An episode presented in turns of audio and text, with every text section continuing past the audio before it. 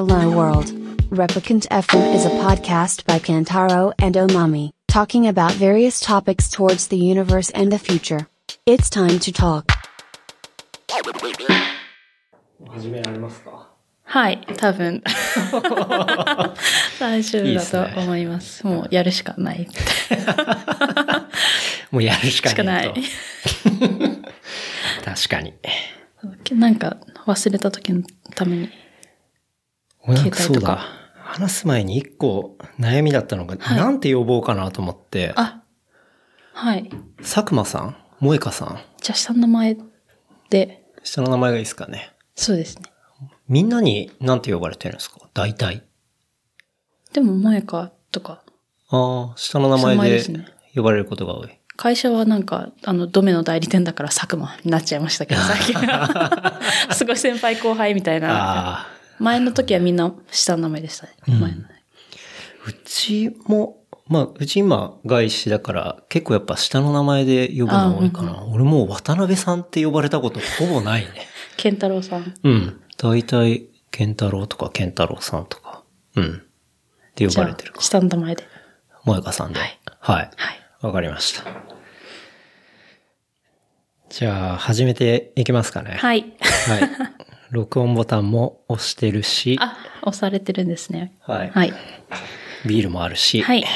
というところで、えー今日は1月12日、日曜日ですね。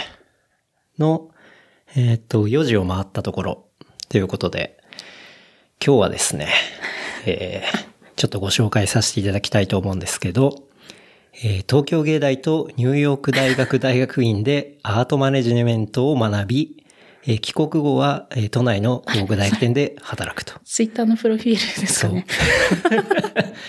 で、まあ、映画、デザイン、アート、中東のユースカルチャーが好き。はい。で、日英バイリンガル。まあ、そうですね。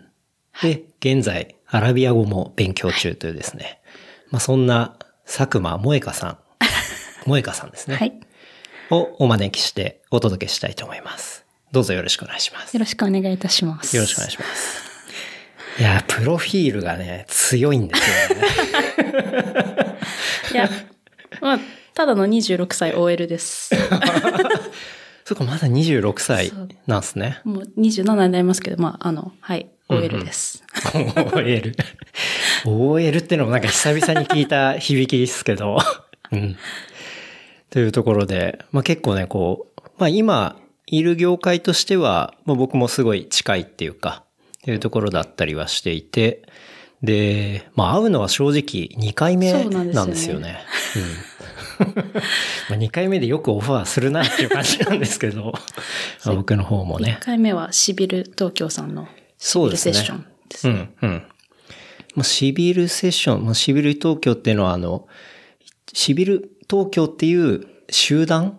ですね。グループ？デザイナー集団。うん。こう、クリエイティブコレクティブ的なあ、そうですね。そういうやつですね。まあ、デザインアート集団っていうか、まあ、そういう中にいる一人が、まあ、今、うちの会社に一人いて、そうだ、あ、そういう流れだったんですね。あ、そうだ、そうだ。で、それで、その人たちがやっているシビルセッションっていう、まあ、アートセッションうんうん、ですね。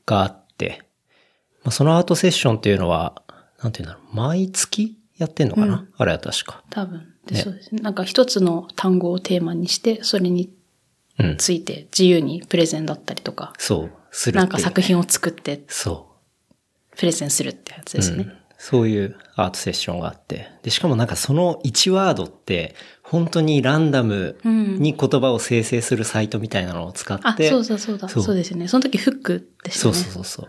HOK のフックで。だからなんか、そのワードをチョイスするのは何も意図も入ってないし、本当にランダムな言葉の中でもう好きになんか作品を作ってプレゼンするみたいな。いや、抜群にね。面白かったですよね。健太郎さん。あの本当ですか？優勝してましたし。そうですね。なんか一応こう発表した後に投票して、で、グランプリ決めるみたいなね。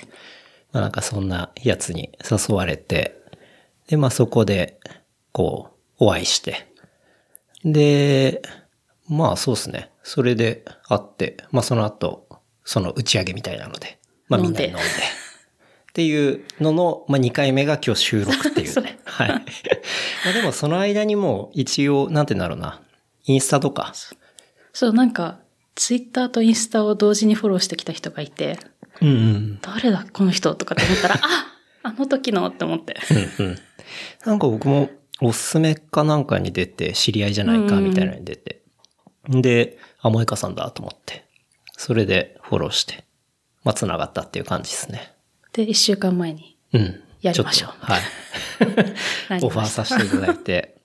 まあそしたら、こう、光の速さで快諾してくれて、すげえ嬉しいなと思ったんですけど。うんいや、ちょっとしゃ、うまく喋れるかわかんないですけど。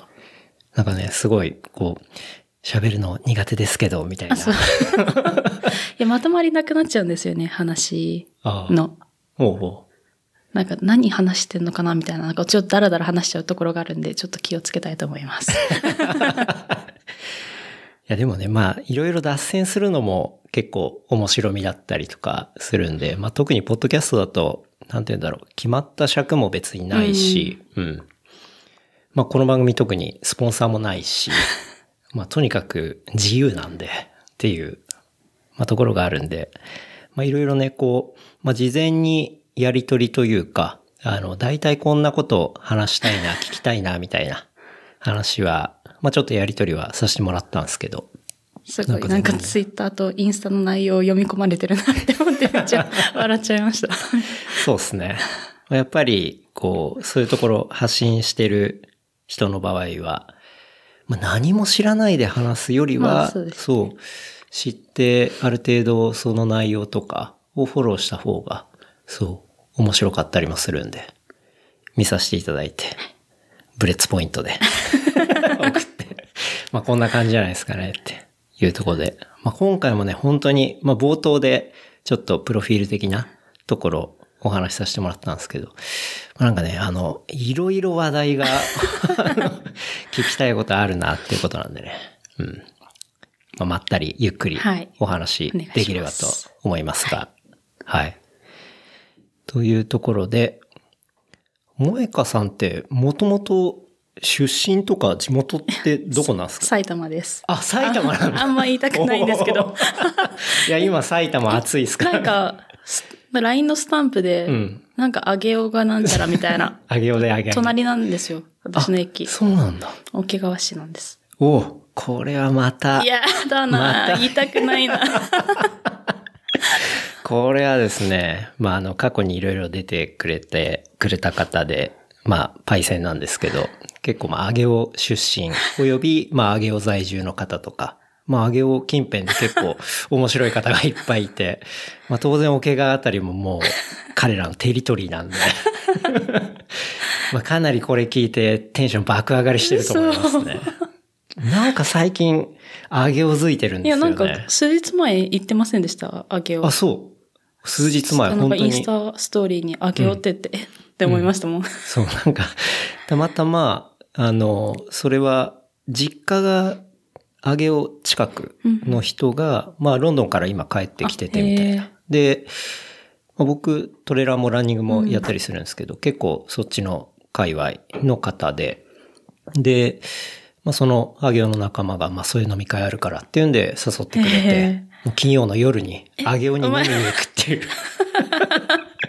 超ハード。はえわざわざ行ったんですか？わざわざ行きましたね。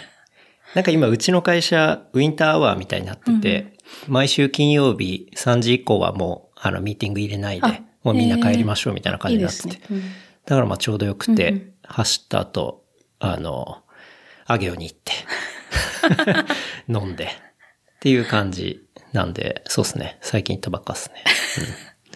やだなあげような。飲んでたら終電が早え。そうなんですよ。そそう、なんか、時間、なんか東京まで1時間かかんないくらいじゃないですか。う。うんうんうん。まだから、確かに。うん、でも終電が早いから、広告代理店とかだと絶対実家からは通えないなって。確かにね。それはそうっすね。ううん。ん。だってこの間飲んでる時も、もう、その揚げ音のパイセンが11時過ぎになって気がついたら、あ あれ、ケンタロウそろそろ終電だよって言ってくれなかったら、完全にスルーしてるレベルそう。か。あの、一人暮らししてよかったなと思った思ったのが、レートショーとか見に行けないんですよ。あの、埼玉だと。ああ。なるほどね。そう、そうもうレートショー見映画館とかで見て終わったらもう、終電逃しちゃうみたいな。もうじゃあ、あの、ちゃんと宿も確保しないといけないってことだ。レッドショーもし見るんであればっていう。そう、私は嫌いです、埼玉。嫌いなんだ。え、でももう本当生まれも、うんと、育ち高校生ぐらいまでもっていうこと？あ、でも中高は東京の学校行ってたんですけど、まあ実家からは通ってて、うん。そうです。なるほどね。もう飛んで埼玉とか見て本当に帰りたくないなと思いましたもん。飛んで埼玉ね、なんか結構ね、話題になって、うん僕まだ見てないですけど。いや、あれでも日本じゃなかったらできない映画ですよね。本当になんか、あ差別問題の カースト制みたいななっちゃうから、はいはいはいこう埼埼玉だからできる映画だなって。あ、確かに。確かに。冷静に考えればそうですね。うん。あれ、まともにやったら、すごいバックラッシュとかありそうだもんな。って思いながら見てましたけど、うん面白かったです。まあでも埼玉の人はそうやって、こう、いじられるとか、まあ自虐ネタとか、なんかそういうところを結構懐が広いっていうか、なんか超越してる感はあるんで。そう、うん中学からずっといじられてきましたからね。中学からその東京の学校行って、あ、そうなんだ。そうで、え、埼玉って同じテレビ見れんのとか うぜえ。言われて、もう、そっからずっとコンプレックス。あーじゃあ、あの、密教徒として、こう、立場を隠して。そう。あーなるほどね。まあでもこの番組は本当さっきも言いましたけど、埼玉の人多いですし、まあ僕ももともと地元埼玉なんで、あ、そうなんですね。はい。まあ茎っていう、それもそれもまた田舎なんですけど。で、僕は大学から、あの、東京だったんで、っていう感じなんですけど。なんで、まあぜひ胸を張っていただければなって。頑張ります。思いますけど。なるほど。じゃあ、埼玉からずっと、こう、まあ、高校ぐらいまでは通って。あ、でも大学も通ってました。あ、あ。の上野なんで、近いんですよ。桶川確かに高崎線で。高崎線ね。宇都宮と高崎線のこの差がね、なかなか、ねこう東京の人は分かりにくいっていうか、あれですけど。あ、そっか。大学もじゃあ、通って、っていうことなんですね。初めての一人暮らしがアメリカでした。うんうんって感じですね。なるほど。ちょっと、埼玉地元話話を、ちょっとまだ広げていこうかなと思いますけど。桶川市ってどんなところっすか？どんなところ？なんもないですよ。何もない。何もない。駅前にお、ちょっと大きめのスーパーがあってうんうん。る くらい。なるほどね。あまり何もないと。何もないと思いますけどね。うん。でもだから本当に特に喋ることがないんですよ。これあれだな、本当に嫌いだな。いや、でもできることなら帰りたくないみたいなま感じ。あ、そうですね。うん。たいや、なんかすることがないじゃないですか。映画館とかもはいはいないし、ああ、そうなんだ。うん。うん。え、むしろ実家で何されてます？実家で、いやもう最近 実家僕は帰ってないんで、いや本当にすることがないっていうか、まあね。まあそのなんか地元の友達とうん、小学校の時の友達と飲みに行ったりとかはありますけど。うんうん。あ、あるんだ。俺も地元の友達と会うってのも全然ないね。なんていうか、うん、もう、かなり時間が経ってるから、ずっと地元にいる、当時は仲良かったけど、地元にいる友達と、なんて言うんだろうな。ちゃんと話ができるのかなっていう不安があり、うん、ちょっと帰れてないですね。うん。なるほどね。まあそんな桶川。いや、本当今ちょっと何喋ろうかなと思ったけど、うん。ないなと思って。何もねえと。あげおの方がまだ若干、あ桶川より開けてるんじゃないですかね。あ。揚げはね、そうですね。もう僕も何回かすでに行ってるんで。うん。あげおで、あげあげしに。すごい、LINE のスタンプ、あれ、いつ使うんですか？もう。それね。まあなんか、こう、使いどころを考えるのが楽しいみたいな、まあそんなスタンプですけど。なんか本当にね、年始に作ったら、案外審査とかもあっという間で、うん。すごい。埼玉銃社会っていう、あの、そう、それなんか見たときに、どうやって使ったらいいんだろう このコミュニティじゃないと使えなさそうだなってすごい。そうそう。確かに。まあでも結構山の方、埼玉のうん山の方に行くと、まあそういう銃の、こう、え？注意の看板とかが。あそうなんですか？そう知らなかった。それはそれも本当に元ネタとしてはトレイルランニングしていて、で、埼玉銃、銃社会じゃないや、えっと、発砲注意とか、あとは、え、狩りってってこと？そうそうそうそう、あそういう人が、あの、特に反応の奥の方とか、うん。奥秩父のあたりとかで、そういう看板とかサインをよく見たんで、マジで銃社会だ、みたいな。で、その後に、あの、反応で、こう、発砲事件みたいなのが起きて、そう。それは単なる、なんかそういう事件だったんですけど、やっぱ銃社会だなっていう。そう。まあそういうちょっとね、ネタで、ちょっと、もうちょっと、あの、埼玉に胸を張って、うん。調べて し知っていこうかなと思います。そうですね。なるほど。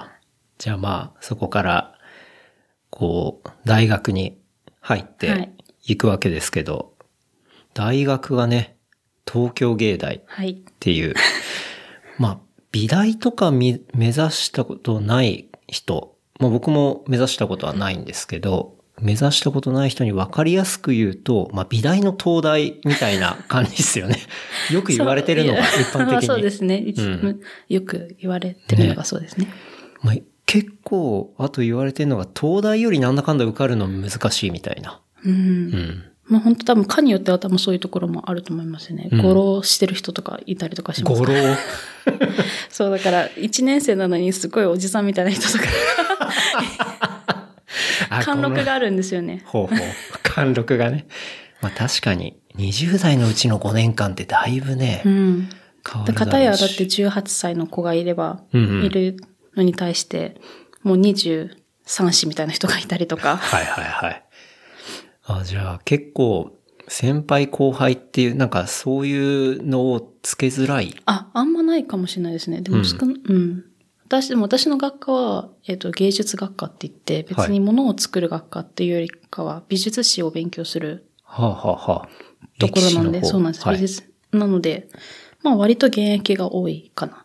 ううんーん。年が近い人が多かったですね。なるほど。えじゃあ結構語呂とかして、けなんだろう、毎年挑戦する人がい多いのまは、あ、その実技とか、そう、画とか彫刻とか、そう、そうですね。はいはい。そっちの方なんだ。そうなんです。なるほどね。あれ、ちなみに東京芸大って唯一の国立の美大？え、他にもあんのかな？あ、他にもあるんですか。あんま分かってない。え、もともと、その、目指そうと思ったきっかけって何なんですか？なんか、高校2年生くらいとか、まあ、みんながそれ、あの、受験勉強とか始める。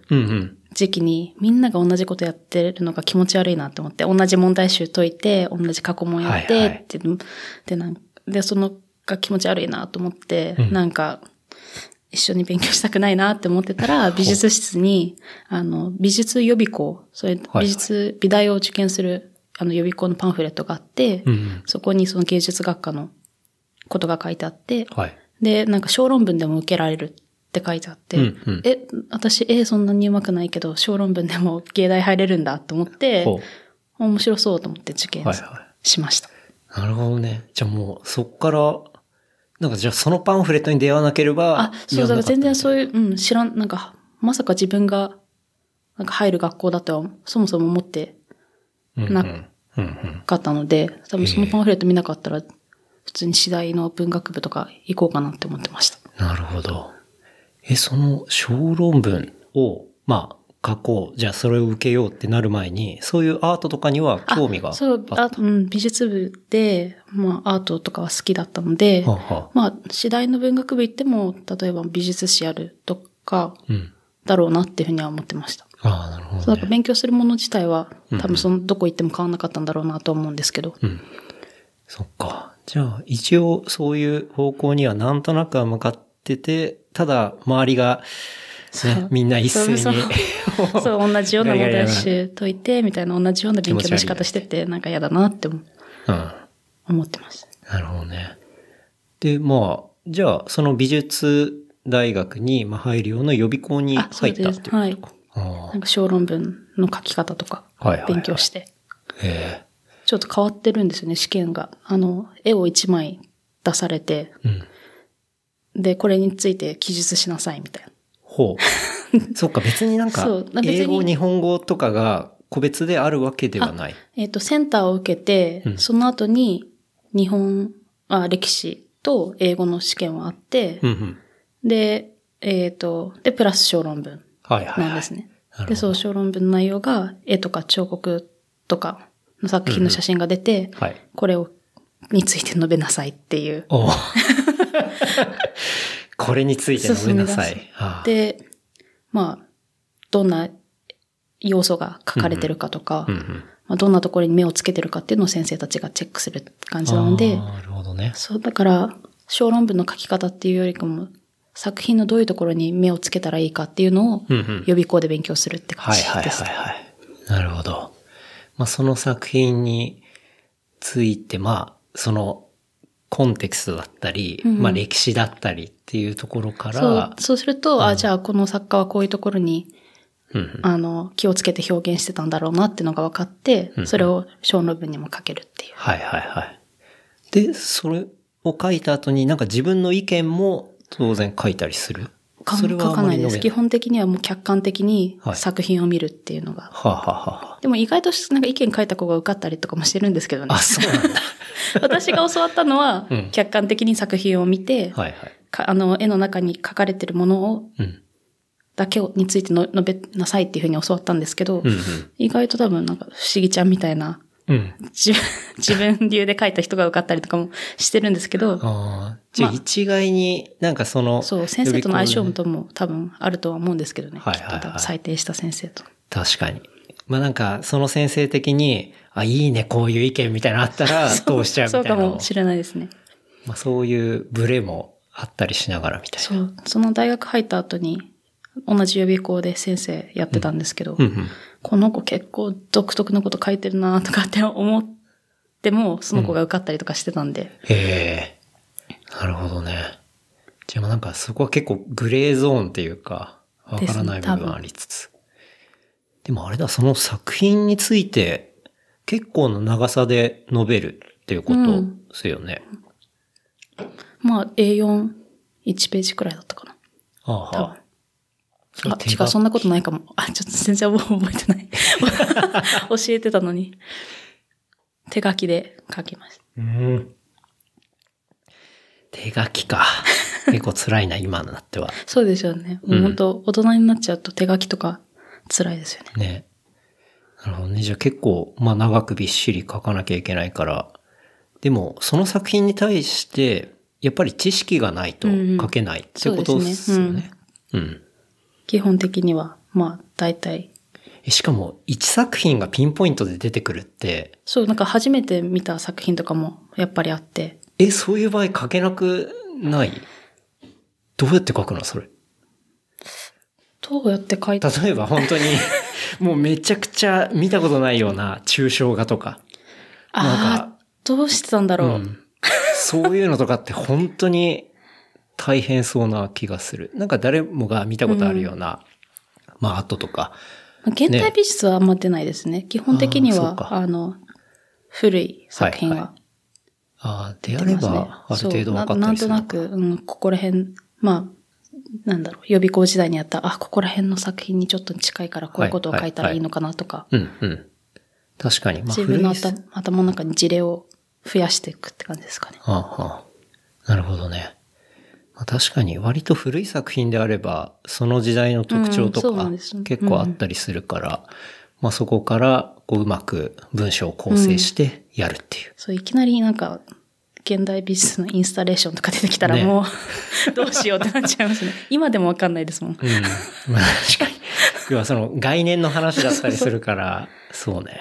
そこをテキストにするのはね。毎年、な、なん、まあ、今年はこの先生かなっていうのが、あの、まあ、先生持ち回りで出題してるから、はいはい。大体この先生あたりが来るかなってことは日本美術だろうなとか、ほ絵巻だろうなとか、う。なるほど。っていうのも、まあ、全然外れる時もあるんですけど、あ、でもその視点でハックするっていうのもあるんですね。ほう。そうかそうか。中世の彫刻かなとか、うんうん。そうか、なるほどね。まあ確かに出題は持ち回りだから、その先生が得意で、として教えてるところとかは当然出したいですもんね。うん。だから前年がどの先生だったかとか、まあこれまでどういう持ち回り具合でやってるのかっていうところも、なんて言うんだろしかも先生少ないから、少ない。じゃあ割とパターン化してくると。ほでも最近わかんないですけどね、私も。う。うん。最近のはどうなってるかとかは全然わかんないですけど、少なくとも私が受けたあたりの年代とかだと、はいはい。まあ、この先生かなとかへえ。ありましたけど。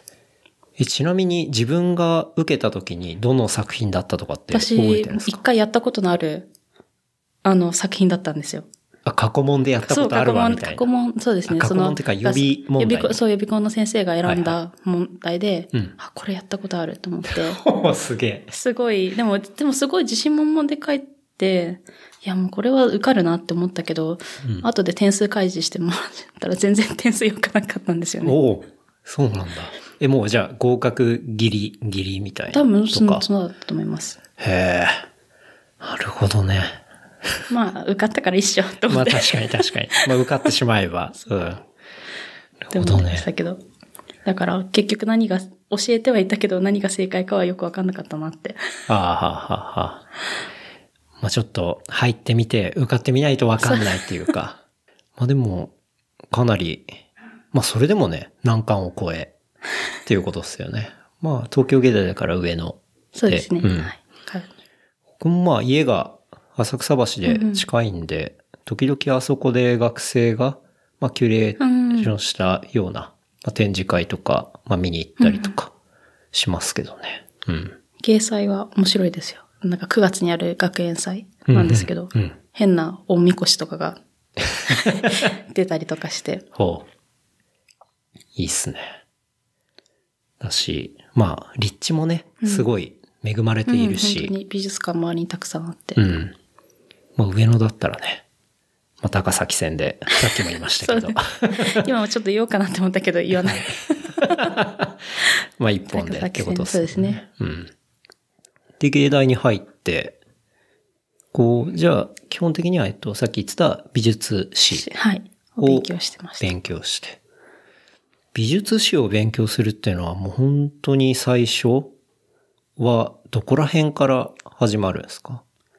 まあ、い最初の1年とかはまあ、ざっくり、うんと、概説みたいな授業があって、まあ、古いところから新しいところまで全部先生が説明してくれるんですけど、んうん2年生、3年生くらいから、あの、自分の専門、うんうん。どこに興味あるかを選んで、っはいはい。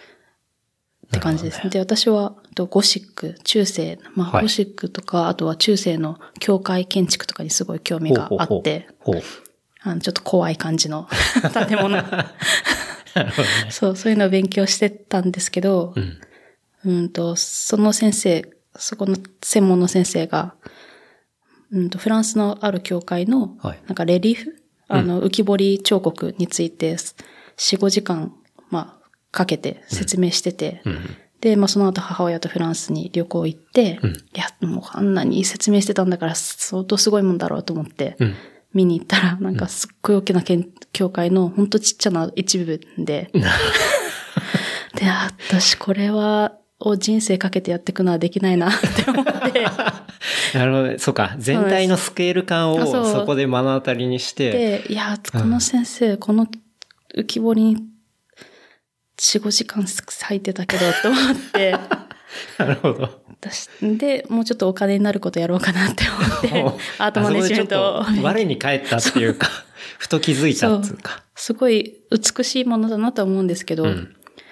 これにかける情熱はないかなって思っちゃって。なるほどね。まあでもそれは行ってみたから判断できたっていうのはあるかもしれないですね。うんそう、なんか、授業の中だけだったらすごい楽しくて、うんうん。あもうここの勉強したいと思ってたんですけど、うん。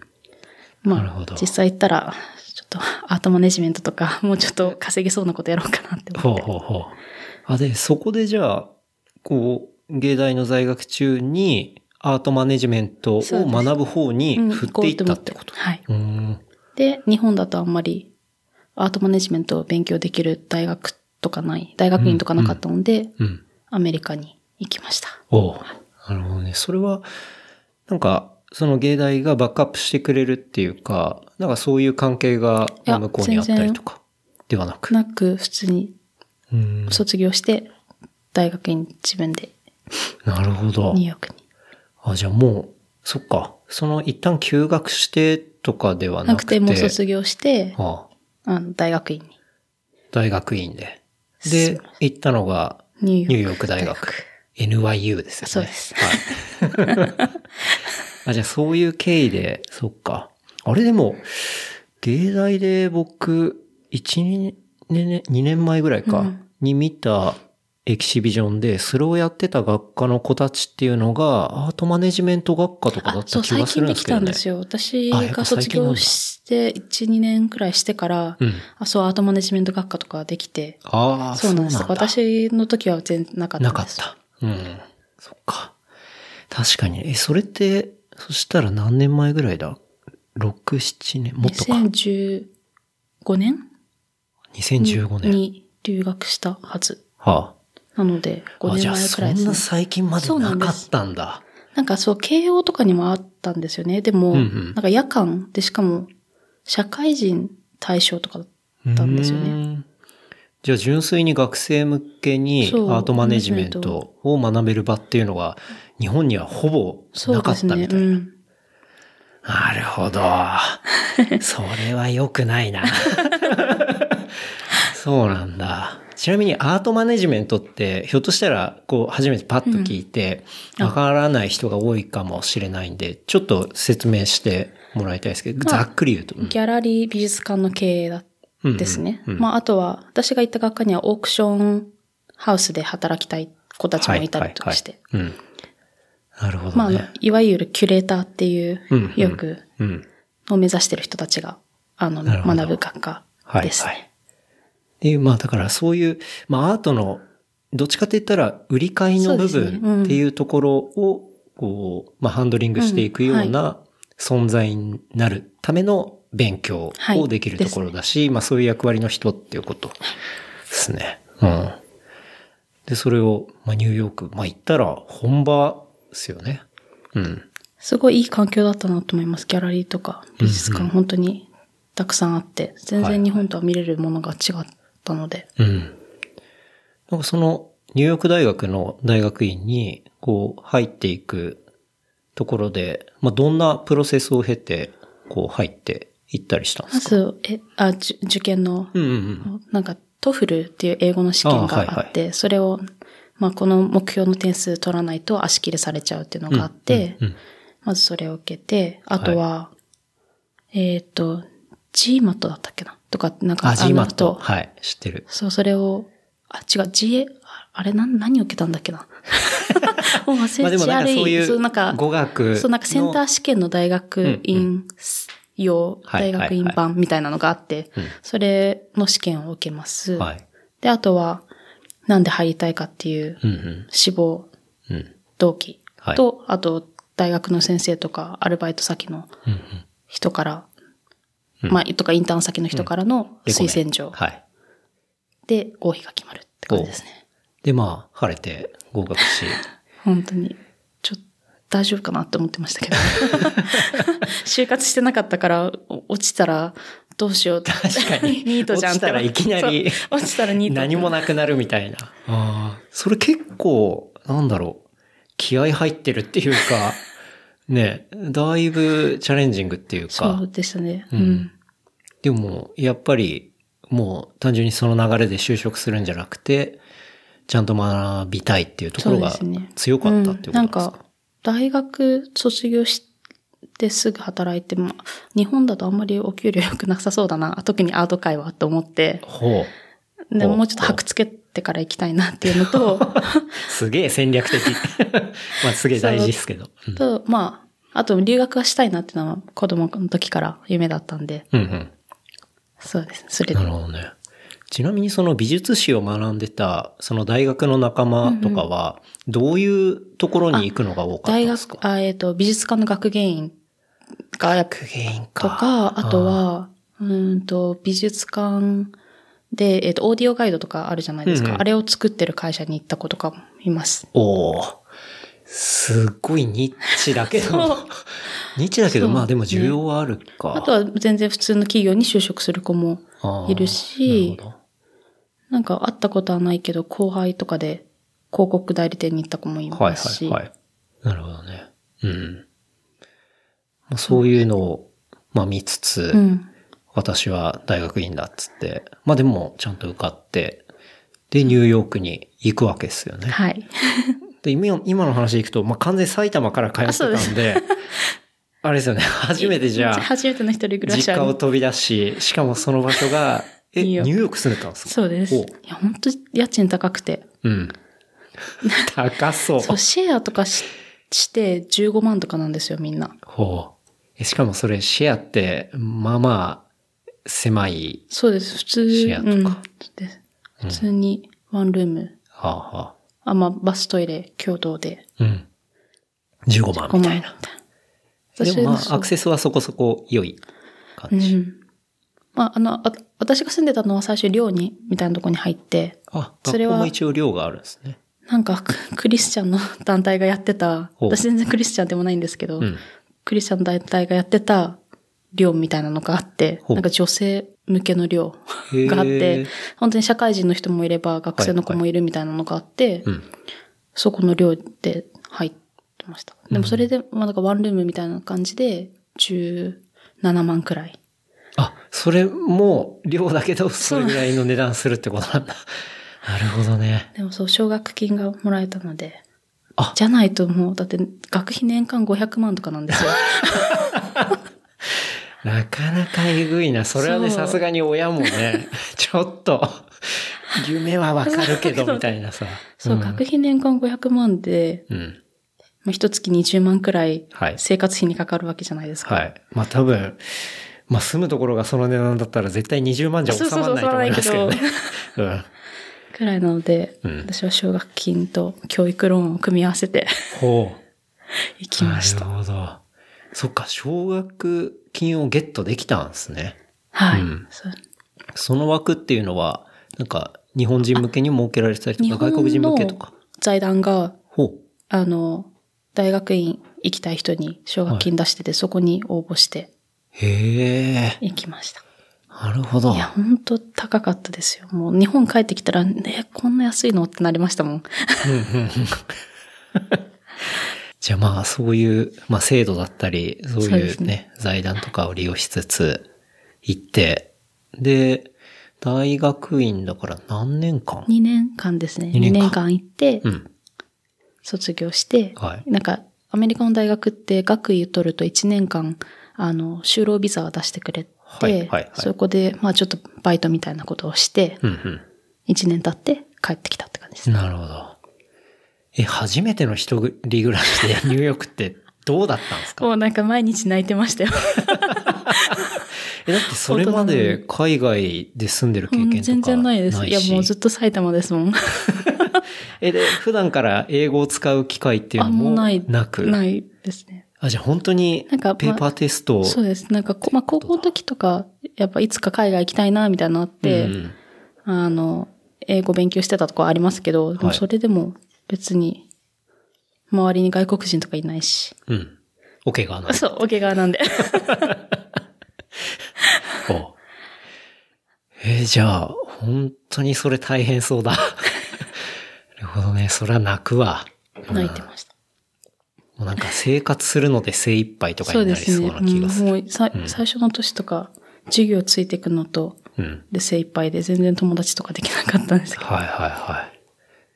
まあ授業とかもね、当然、もう向こうは普通にペラペラペラっとそうそう来るし、なんか、そう聞いてるので、せ、なんか、せ、周りの生徒とかが言ってることをせを聞いてるのが精一杯で、うん。うんディスカッションとか全然入れなくて、うん。で、え、もう一個意見ないの？とかって言われて、出た。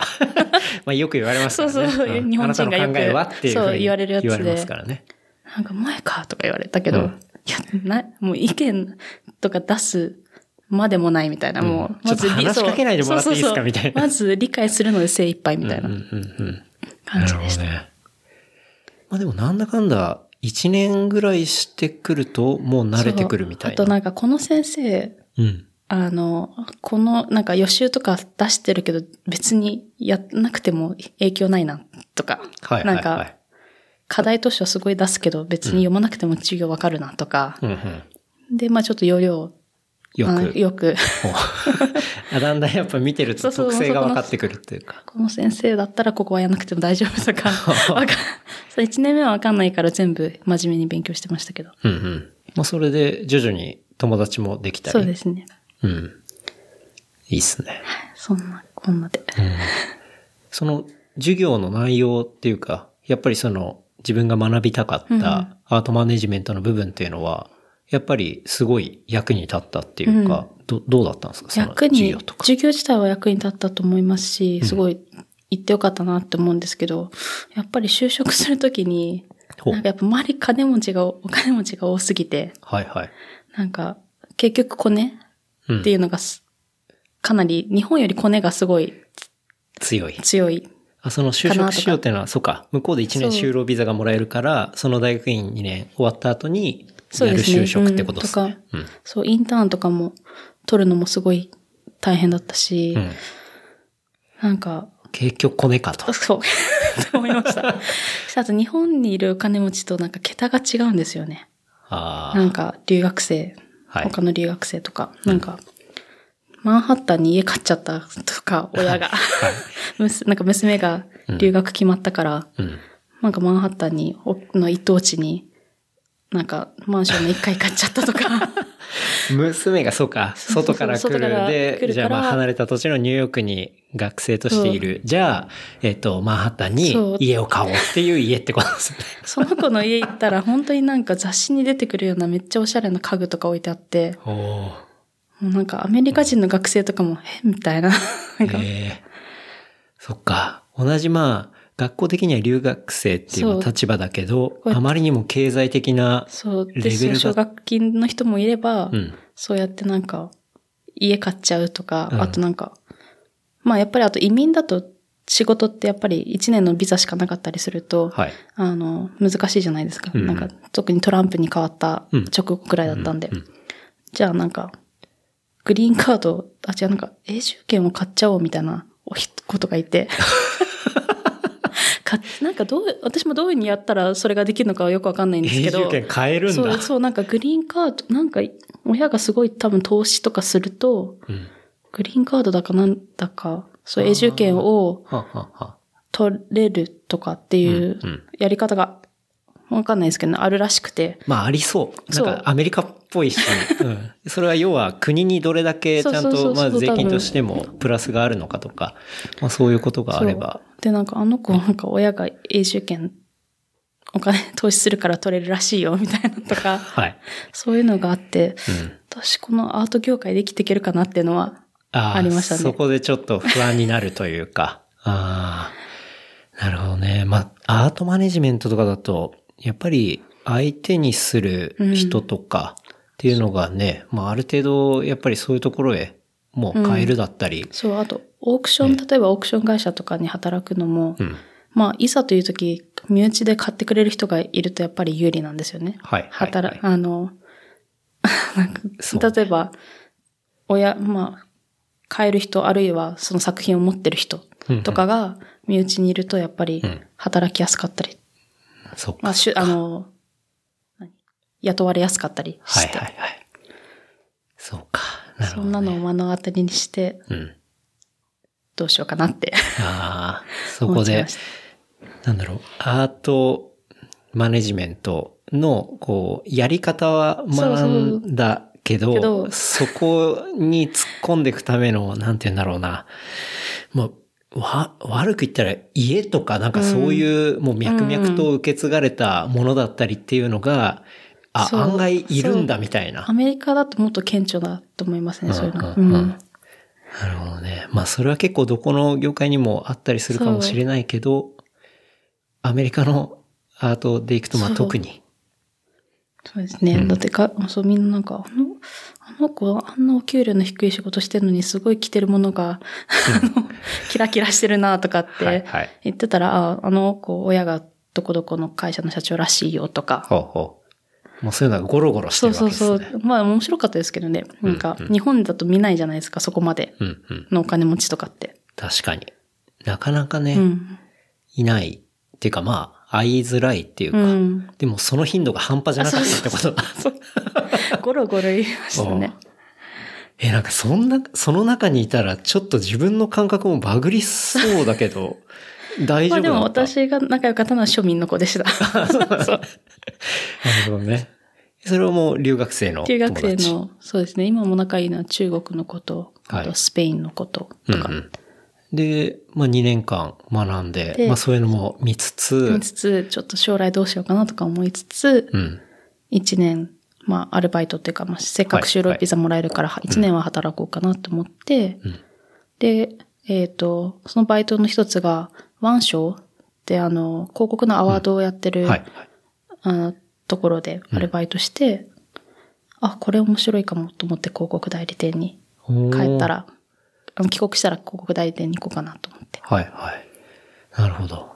じゃあそこで、まあ、アルバイトとして働いて、まあ実際面白かったから、じゃあ、まあどうせ帰るし、うんっていうんで、まあそっちの方に行ったってことなんですね。なんか、もうちょっと、なんだろう、延長してとか。それがすっごい難しくて、その、うん。トランプに変わっちゃって、トランプすげえな、やっぱり。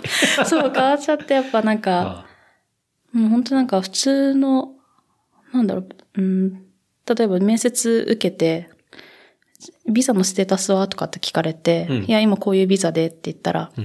まあ一年で切れちゃうのわかるじゃないですか。うんそしたら、あ、ごめん、やっぱ採用の話はなかったことにっていうふうに言われたりとか、ほ結構す、う。ううん。で、まあ、ビザ取るのって、例えば一つはアーティストビザ。例えばキュレーターとかではいはい、展展覧会自分でたくさん企画してたら、キュレーターとしてビザを取っ、まあ、それ50万くらいかかる感じなんですね。うんうん。で、3年くらいはい。使えるビザ。で、もう一つは、あとは、えっ、と、雇用主が、うん。あの、スポンサーしてくれるビザ。あ、そうね。それはよく聞きますけどね。で、まあ、もともとアート業界ってそんなに、あの、お金ないじゃないですか。例えば美術館とか、あの、非営利だから。はい。だから、そもそも、スポンサーとかしないんですよね。うんよっぽどの人材じゃないと。はい。はい。だから、まあ、ビザ取れ、そう、アーティストビザとか、まあ、50万払って取れたとしても、またそこから仕事探したりしなきゃいけないのか、とか思って、だったら日本に帰った方が、まあ、なんか、まともなキャリアつ、うん。うん。うん。築けそうだなと思ってはいはい。帰りました。確かになかなかハードル高いですね。だってしかも、まあ企業がスポンサーしてくれるようなそっちの方のビザって、やっぱりある程度経験があって、もう即ね。うん、なんか新卒とかうん。をわざわざスポンサーする意味ってそんなにねないじゃないですか。確かに。うんそれは、そうっすね。なるほどね。まあそれで、まあインターンの経験もあり、まあ戻ってきて、広告業界に入ってくるはいわけなんですね。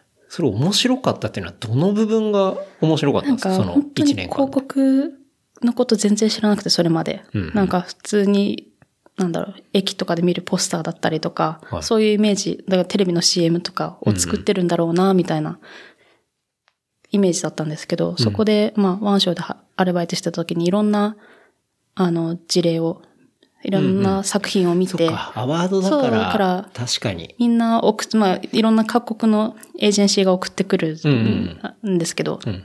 提出作品を。で、それがす、を見てるのがすごい面白くて、うん。例えば、なんだろう、マッキャンヘルスかな？が前、はいはい。アフガニスタンの赤ちゃんとか、うん。お、お母さんたちが医療の知識が全然なくて、うんうん。どの注射を予防接種したとかがわからないから、うん。とブレスレットのマッキャンヘルスが作って、うんうんで、ビーズの色、その赤ちゃんがつ腕につけてるビーズの色で、どの予防接種をしたか、どの注射をしたかっていうのがわかるっていう。のを作ってて、あ、こんなことできるんだと思って広告業界で。はいはいはい。でなで、可能性ってすごい、広告の可能性ってすごい広いなと思って、うん。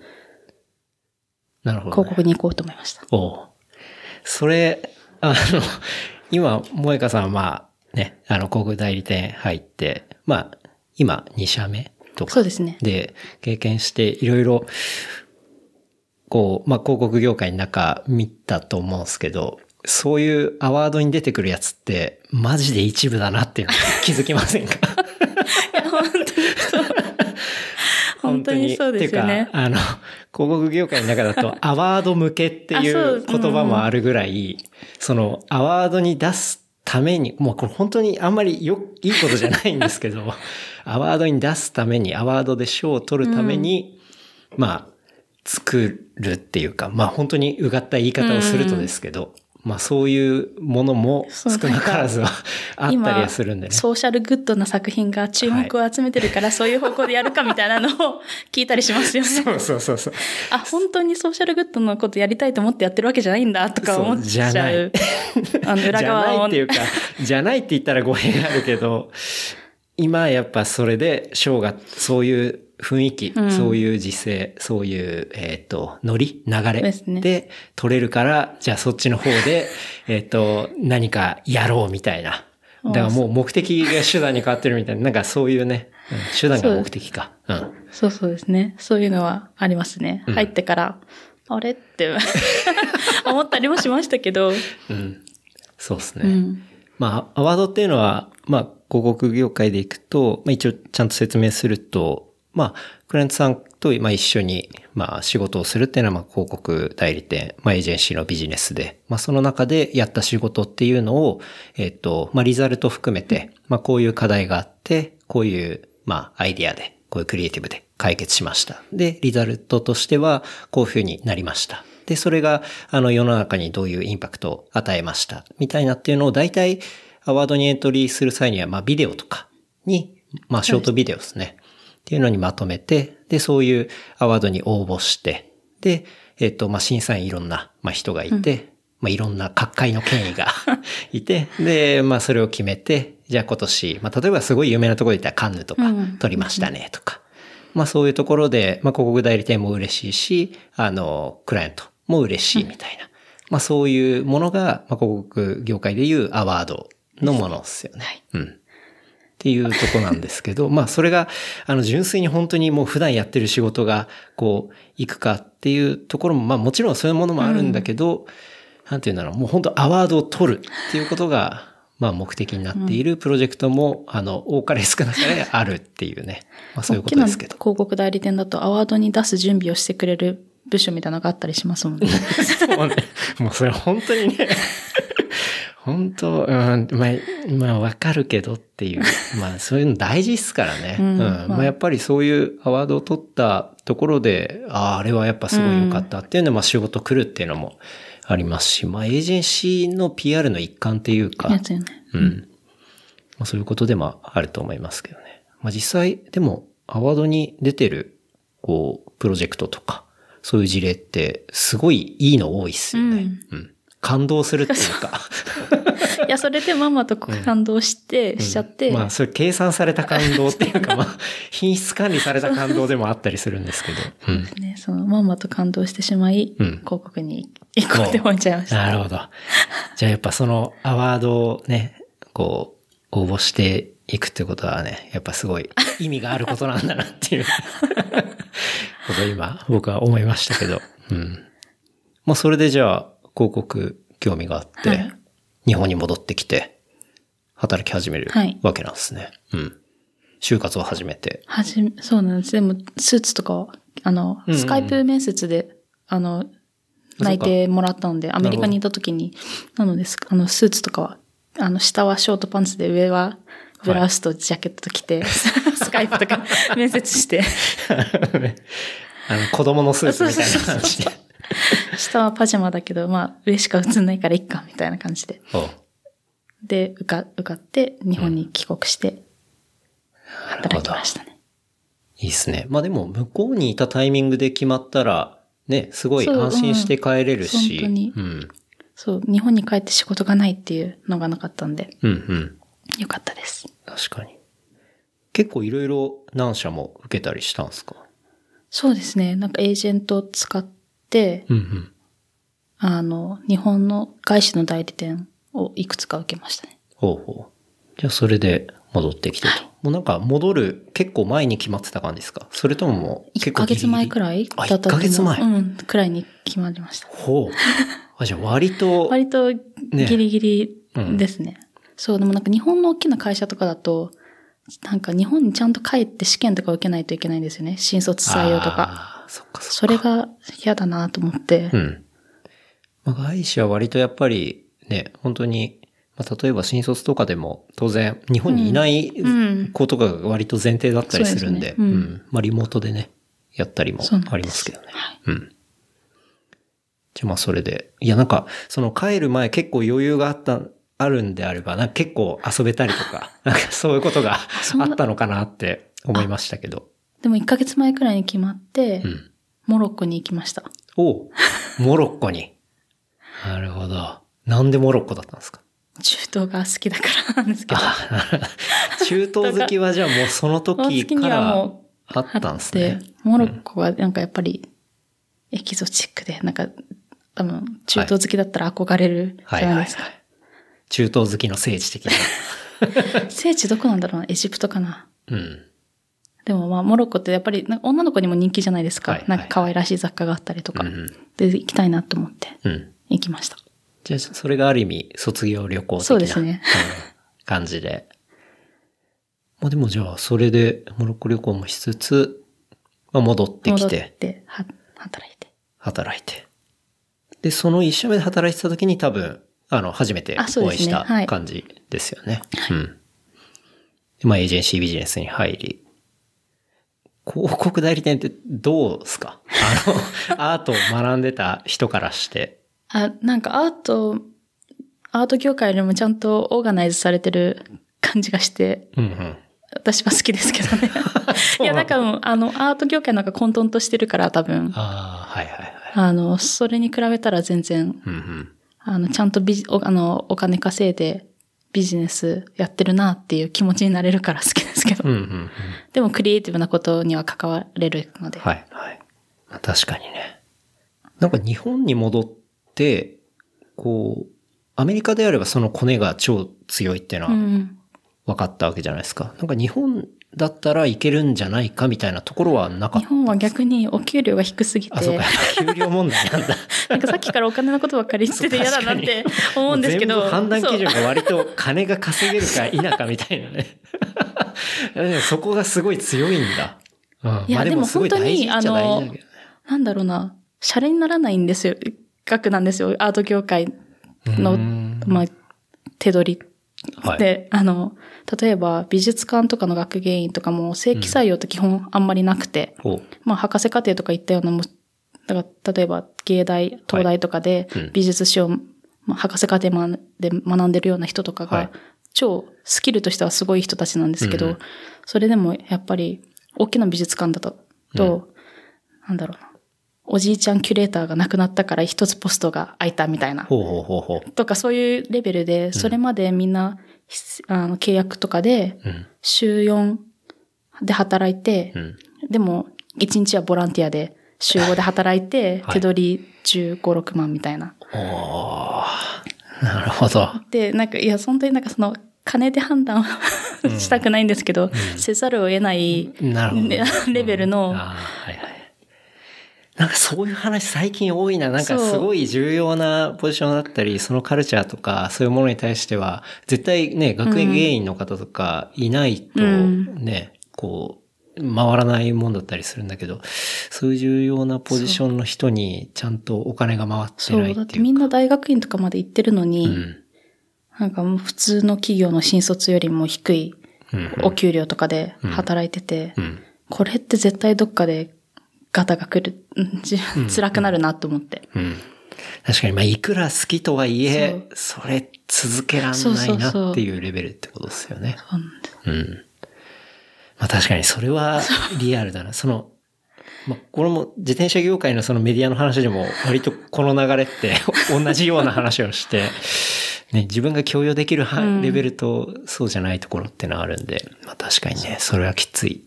うん。例えば、あとはギャラリーとかで働いて、まあみんななんか、アートが好きで、例えば自分の友達、まあ、なんだろう。私だったら大学の時の友達のアーティストとかを、うんの個展とかをいつかやりたいなって思う、そんな夢を持って多分みんなギャラリーとかに働くと思うんですけど、基本的にギャラリーで働き始めても自分がなんかその作家を見つけてきて展覧会をキュレーションするっていううん。 opportunity があるわけじゃなくて、あ、そうなの？まあ基本的にはトップの人が決めてたりとかするので、えええ、なんかその、スタッフでディスカッションとかして、あ、全然ないんだ。ないですよ。それめちゃめちゃ、あれじゃん、本当偉い人、強い、一存みたいな。そうですね。まあ、ギャラリーによってはあるのかもしれないけど、うん。まあ、私、まあ、あの、別にアメリカとかの話も、まあ、日本だけじゃなくてアメリカでもそうだと思うんですけど。そん、なんか、独立してギャラリー開かない限り多分そんな自分の。推したいアーティストの展覧会やったりとかはできないので、そうなんだ。んです。だから、いや、お金だけじゃないですよ。お金だけじゃないし、やりたいこともできないし、まあ、そうれいかないわ。だから結構みんな、なんか、なんだろう、アーティストコレクティブみたいに集まって、展覧会やったりとかはしうん。するんですけど、アーティスト自体がそう集まったり集まったりとか、まあそこにキュレーターとして入ったりとかはあるんですけど、近くの仲いい人がまとめたりとか。なるほどね。そっか。そういう現実があるんだ。そうなんです。いや、なんか、その、まあ、芸大でもね、アートマネジメントの学科ができて、できたんです、みたいな話を聞いたから、で、あ、じゃあそういうところに行って、なんかもっと若いアーティストがね、うんこうフックアップされてって、で、いい関係になっていくのかなと思ってたら、もともとそういう受け側のシステムの問題も相当あるっていうことそう。だ。だから、もし自分で展覧会やりたいとかだったら、まあ、独立してギャラリー持って、うん。で、いきなりそこは多分リスク高いなと思って、はい。そうだったら、まあ広告とかでうん。アートやった方が、スポンサーもついてるわけだし、うんうん。やりやすいんじゃないかなっていうのはありましたね。ああ、それや、うん、なんか今の話聞いたら確かにそれすごいわかるわ。そうね。いや、なかなかそれで飛び込んでいくのはちょっとリスク高すぎるっていうかね。うん。そう、だからその大学生の時にハートマネジメントやりたいって思ってた時はそこまであんまり考えてなくて、うん。だし、なかなか外側に見えない部分だし。うん。まあ実際中に入って、あの、勉強したりしてみると、うんうん。あれって思うこととかもあって。はいはいはい。まあ、それでじゃあ広告業界で、まあ、ちゃんとクライアントワークもあるし、っていうところで、基本的には、えっと、営業？そうですね。うんはい。最初はプロジェクトマネージャーだったんですけど、うんうん。まあ営業のお手伝いもしつつ、はいはい。いう感じで、まあ一社目、いろんなクライアントも、まあ経験しつつ、はい。結構楽しかったですか？楽しかったです。うんなん いや、なんかその、なんか疑ってる感じ。いやいやいや、どうなのかなと思って、こう、ね、結構やっぱハードだったりもするじゃないですか。うん。でもなん、で、楽しかったですよ。お いいっすね。で、まあ、職を変えて、はい。えー今度日系に行くんですよね。日系のうん。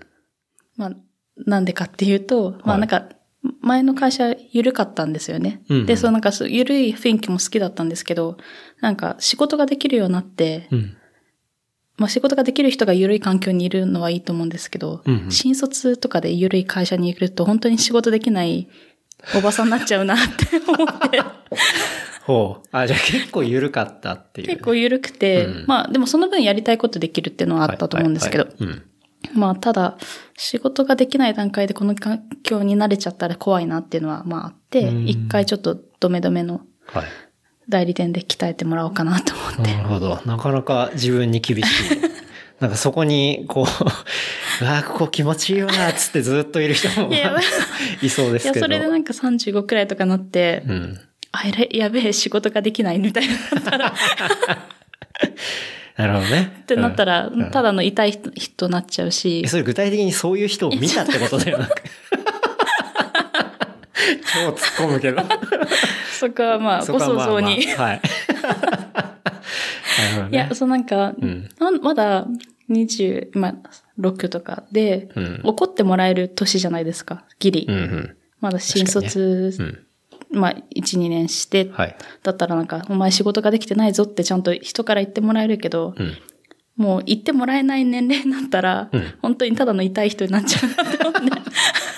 ただの痛い人ね。うん。だから今はうん先輩のもとで、日々仕事ができてないなって反省しながら仕事してます。おうでもなんかその、結構、まあ、学生とかも向こう行って、まあ、外資の会社2年間ぐらい？そう、どれぐらい？1年ちょっととかですね、一年ちょっとか働いて、まあ、ドメの、まあ、言ったらね、結構大きい会社だからさ。あの、なんかそういうカルチャーショックみたいなのなかでもったですか、私の部はなんか、あの、グローバルキャンペーンとかやってるあ担当なんで、結構海外育ちの人とかも多くてあ、、うんうん。あの、あなんかじゃあリベラルな人が多いです。リベラルな人。なるほどね。なんか、うん、すごい、多分本当に、ね、違う部署とかだったら辛いなって思うんですけど、うんうん。そっか、じゃあ、その部署自体、部署が外資みたいな、そうなんかうんそういうノリだからってことか。そうですね。それは良かったなと思います。ああ。じゃあ、いい部署に入ったかもしれないですね。うん。で、それでじゃあ、今入って、割と最近っすよね。そうですね。3ヶ月前くらいに転職しました。お転3ヶ月そうですね。3ヶ月前くらいか。うん。なんかその、転職したタイミングのツイートで、ちょっと気になったのがあって、はい なんか大企業に転職したら企業名で呼ばれたり、茶化されたりすることが増えたっていう。ああ、そうですね。そうか、周りの人、だから、社外の人とか、うん、例えば、何かちょっと生意気なこと言ったら、あ、さすがなんとかシャワーみたいな。あ、言われるの？なんかそんなこと言う人いいんだ。みたいなことをそう言われた時のツイートです。それはなんか。さすがなんとかに働いてるんだから、みたいな、なんか、態度でかいな、みたいな。おーを、向こうは多分冗談とかで言ってるんだろうけど、うん。イラって。イラッとした。それイラッとするかもしれないね。なるほどね。冗談として伝わってないよっていう、ねうんそううん。まあ、なんだろう、例えば、さすが三井物産は、みたいな。あーなんか、なんか、はいはいはい言うことが違うね、みたいな感じで言われるとか。あの、個人名じゃなくて、社名でね。そうそうそう、社名でうん判断されるみたいな。すごい、そんなところまで遡って見られてる。ツイッター。すいません、ツイッター大好きなんで。なるほどね。まあ、それはね、まあ、結構そういうこと言う人、まあ、なんだろう、同じ年代とかでは減ってきてるかもしれなあ、いですけど。おじさんとうんか。結構上の人は、特に、あと、まあ、日系の人かなそうですね。そういう。とかは、割と言う人は多いかもしれないですけどね。うん。なんか、会社イコール、その、個人みたいな。そうだからなるべく染まらないように、あの、うん、うん、うん。かしあの社外の人ともうたくさん接してうん、る時間は取っておこうって思ってますね。うん。なんかまあ、いやっぱね、日本の会社の人って、なんか週末はゴルフでみたいな、はあとかいるじゃないですか、なんか、はいはい。おじさん世代。うんで、そういう人たちも。まあそういうふうにはならないようにしたいなってうん。思ってます。なるほどね。まあ、なんか、会社いくら大きかったりしても、まあそこに所属はしてるけど、その前に、うん。まあ一個人で人間なんでっていう、まあそういうところをちゃんと分かっていきたいし、まあ自分もその意識でいきたいし、でも、御社はすごい良さそうですよね。弊社？何が？いや、なんかその、ワークライフバランスとか、そのなんか、ああ、そうね。確かに。なんか入った時は、そこまで、まあ、外資ですごい自由だなっていうのは思ったけど、ちゃんと制度としてはなかったりして、だけど本当にここ数年でさっき言ったそのウィンターアワーっていう、こう、それサマーアワーもあるんですけど、そう、夏、えじゃあ春と秋はないんですそう、か春と秋、まあ、いい季節の時はなんかないんですよね。で、まあ、寒い時と暑い時は、まあ、金曜も早く帰ろうぜみたいな。まあ、そういうのがあったりとか、あとまあ、当然、リモートも推奨してたりするし、うん。あとはまあ、人事的ないろんなね、まあ、希望を手を挙げるフラットな環境とかもあったりはするんで、うん。まあ、そこら辺はやっぱり、まあ世の中の流れに合わせて、まあしっかり変えてってんのかなとか、いうとこは思うし、年末とかも、もう有給を取れ取れ 言われて、もううるさいぐらい言われたから、いや、ちょっとプロジェクトあるんで、今5連休とかでもうぶち抜きでね、10、何 ?14 連休とか取ったらちょっとあれなんで、ちょっと無理だけど、まあ取るかみたいなうんところとか。そういいです。取れ取れ圧力がすごいえ、です、ね。取りました？こ今年？じゃない、去年か。去年は本当に年末2日3日ぐらい。まあでも最終週はほぼ仕事なかったんで。あうん。っていう感じ。まあまったりしてましたけど。まあそうですね。だからそれでいくと割と、うん。まあ働きやすいっうんていうのはあるかもしれないですね。これも本当に会社によってね、うん。ね。違いすぎるんで。うん。っていうとこですけどね。働きやすいですか？そうですね。あの、そういう風に頑張ってるんだろうなって思います。上の人たちが。なるほどね。そこら辺はね、まあいろいろハードな業界で、ハードすぎるうん。っていう話がね、広がりすぎると、まあやっぱり初めてね、働く会社として選びづらくもなるし、でも仕事内容的にやっぱ広告って難しいですけどね。ゆっくり働くことが。うん。うん。まあクライアントワークっていうか。そうそうそう。うん。だと、どうしてもこっちだけ頑張っても、うん。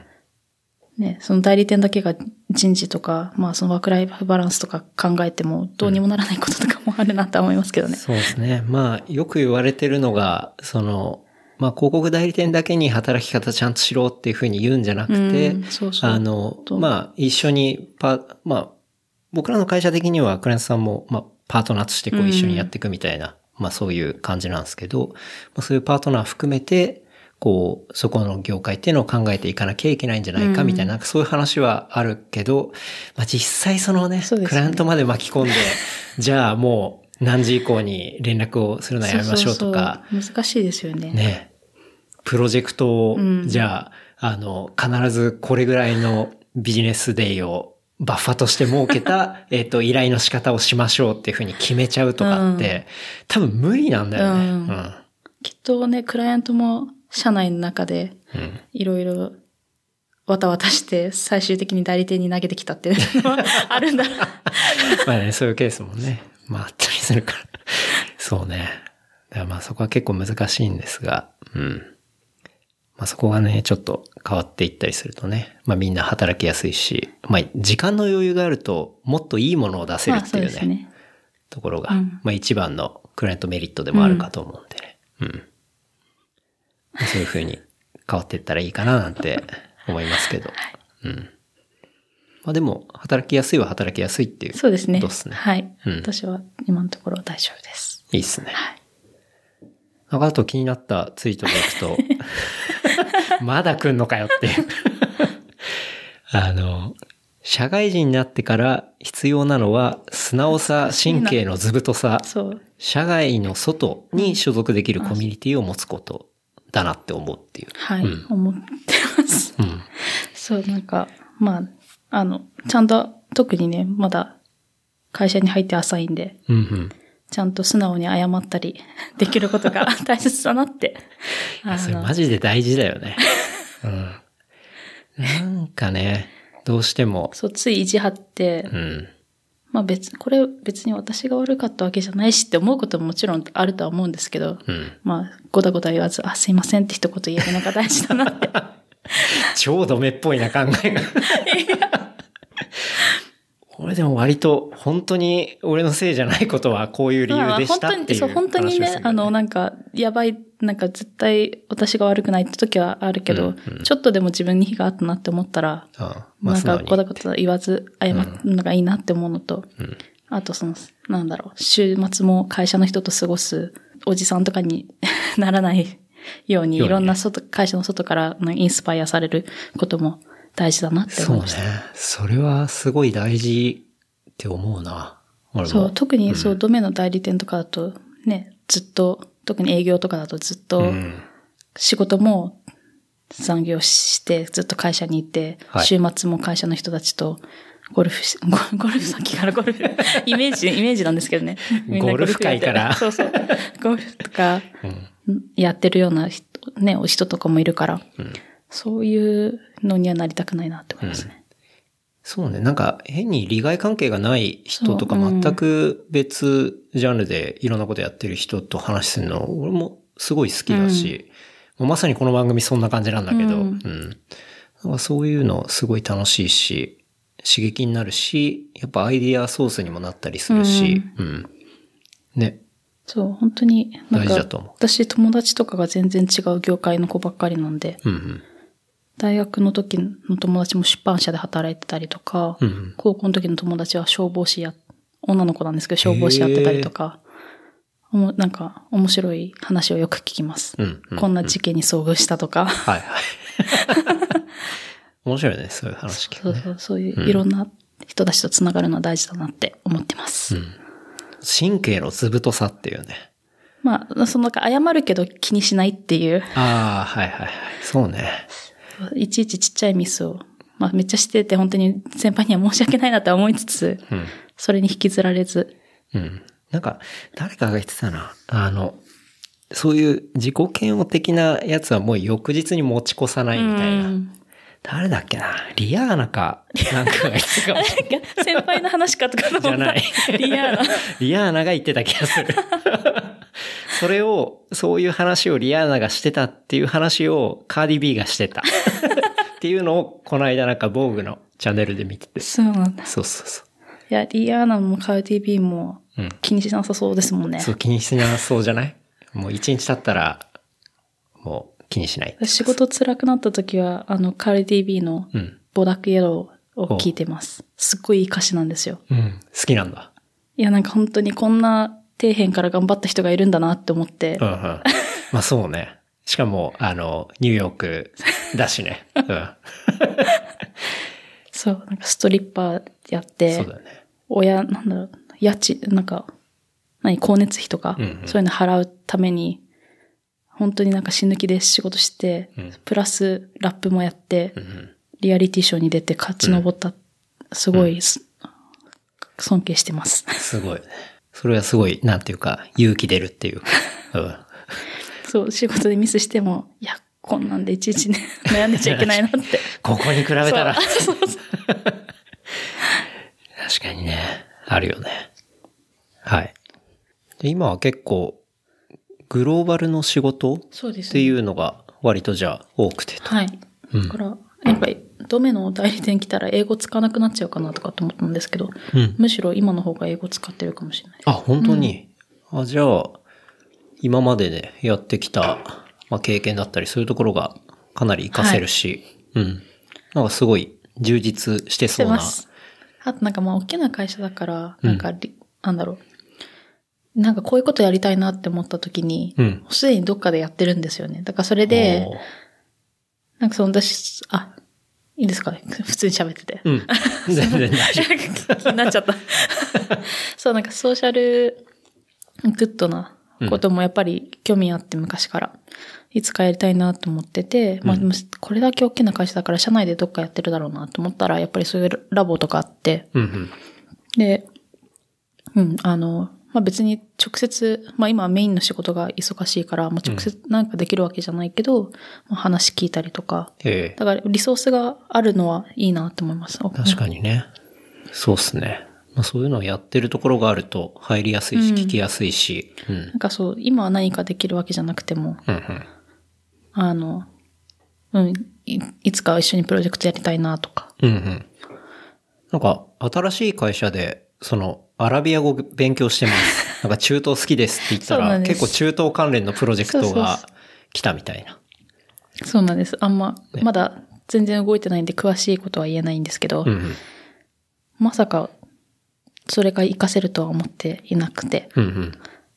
あの、勉強しててよかったなって思いました。なるほど。まあちょっとそろそろね、あの、中東の話に、こう、やっぱね、こう、萌香さんといえばやっぱ中東っていうね、ところなので、いろいろお聞きしたいなと思うんですけど、まあまず、アラビア語まあ勉強したっていうか、まあそもそもそういう、だから中東カルチャーというか、そういうもの、まあさっきもちょっと興味がもともとあってみたいな話ありましたけど、それのトリガーになったのは一体何だったんですか？本当に、なんかもう、大した理由じゃないんですけど、うんなんかもともと、まあでも、高校生の時に一瞬エジプト考古学とかやりたいなと思ったりとか、はいはい。でそれでなんか早稲田、あの、吉村作治先生がいる、早稲田行きたいなって思ったこととかもあったり、はい。まあ、で、まあ、ざっくりなんかオリエンタルなものが、に心を惹かれるとか、うんうんそういうききっかけじゃないな。なんかそういうのはあったんですけど、うん。まあ、大学入って、あとまあその、中世の教会建築とかやるときにも、モザイクとか、その、中東の、あの、影響があるものとか、あの、に惹かれてるっていうのはあったんですけど、うんまあ、実際アラビア語まで勉強するようになったのは、うん大学生の時に好きだった人がいて、と社会人だったんですけど、はい。まあ、その人に振られて、うん。まあ、振られてってか、適当に音信不通切られちゃって。はい。で その人が、あの、中東に駐在することになったんですよ。うん。で、なんか悔しくて、うん。絶対この人超えてやるって思って、アラビア、アラビア語勉強して。あもう、言語を学び、もうその人、駐在をさらに超えるぞぐらいの。野心がすごいな。そう、なんか、あこのままなんかね、ただ、まあなんか、まあ、今考えたらなんか大学生とデートするね、一回り上のち社会人って、あうん。まあ別、ただの、ただの男の人なんですけど、別すげえ今言葉選んだの。いいっすよ、あの、ディスっていただいそういて。やいや、なんか、なんですけど、まあ当時はやっぱりなんか社会人の男性ってすごい素敵に見えるじゃないですか。やっぱ特に学生だとね。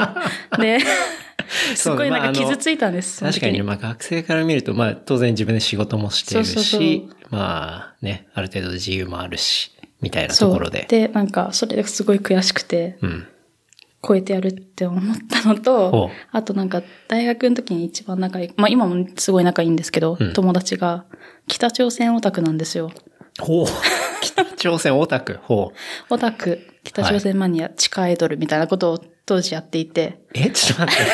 北朝鮮オタク。なんかミリオタとかいるじゃないですか。はいはいはいなんかそういうのに、から支持を得ていた中、あの、あ北朝鮮オタクの子がいへえ。すごい仲良い、今もすごい仲良くて、昨日も一緒に遊んでてえ、女性？女の子です。ほううん。で、あの、リムチュヌンちゃんっていううん。芸名、芸名なのかな？リムチュニョン？リムチュヌンちゃんっていう、リムチュヌンちゃん。はい。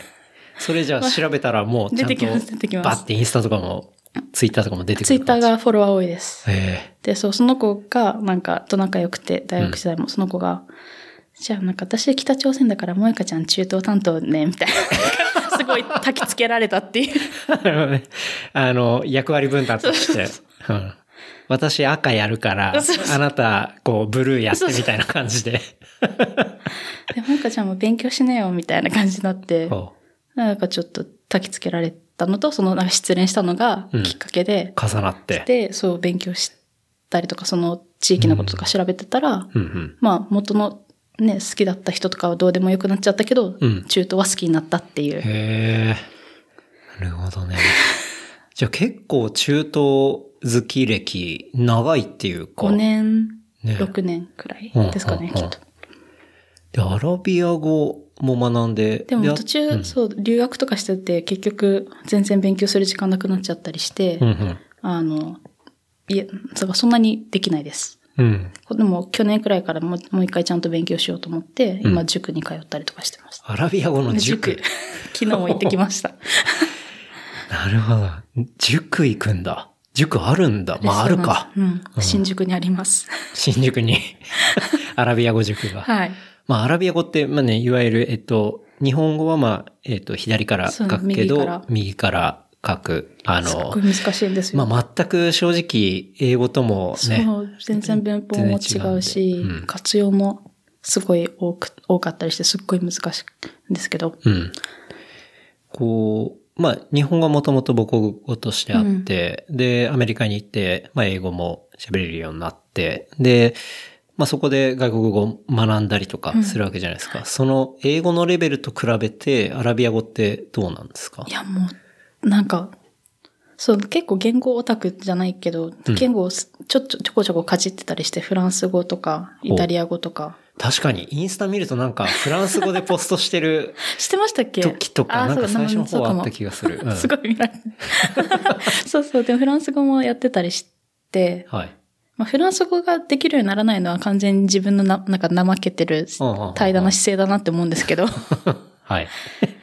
もうアラビア語は本当になんかもう、割とちゃんと勉強してても全然、その、中級にまでいけないっていうか、へえ、難しいそんだ。うなんですよね。うん。なんか、ツイッターにもかなりアラビア語がクレイジーみたいな 話を。そうそう、なんか本当活用もすごい多いし、うん。まあ、言葉がどんどん派生して広がっていくはい、はい。たりとか、うん。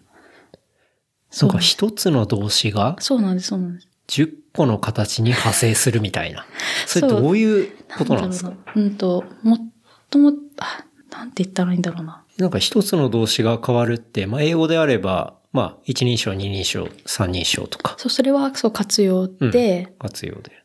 元の動詞に、の前とか後とかにちょこちょこ要素がつくと意味がどんどん変わっていったりとか、だからこのパターンで変化するときはこういう系統の意味がつくとか、うんうん。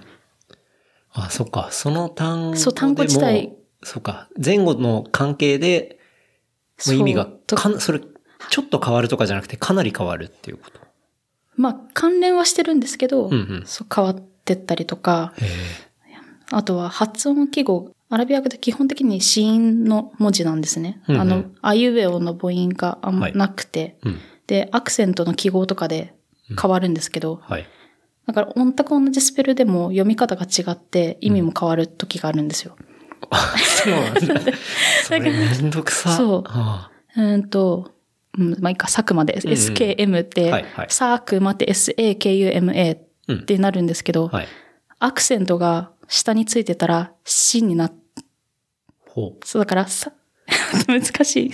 そう、佐久間がし、か、みにって発音できる時もあるってことです。う。だから SKM のシーンは文字として書かれてるんだけど、アクセント記号によって、あになるかいになるかとか、あうんになるかが変わるから、あ、文字だけ見てもうん、文脈とかで、うん。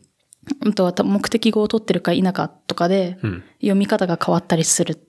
しかも意味も変わるっていう。だから、勉強するっていう単語も、はい。スペルは同じだけど勉強するって意味になったり、教えるって意味になったりとか、真逆、真逆じゃん、それ。そう、だから私はアラビア語を勉強するって、アラビア語って目的語が一つだったら、うん。まあ私はアラビア語を勉強するなんですけど、はいはい私は、なその動詞、生徒にアラビア語とかだったら、うん生徒にアラビア語を勉強するって意味がおかしいじゃないですか。うんうんうんだから教えるって意味なんですよ。に変わる。そう。で。発音も違う。変わる変わるって。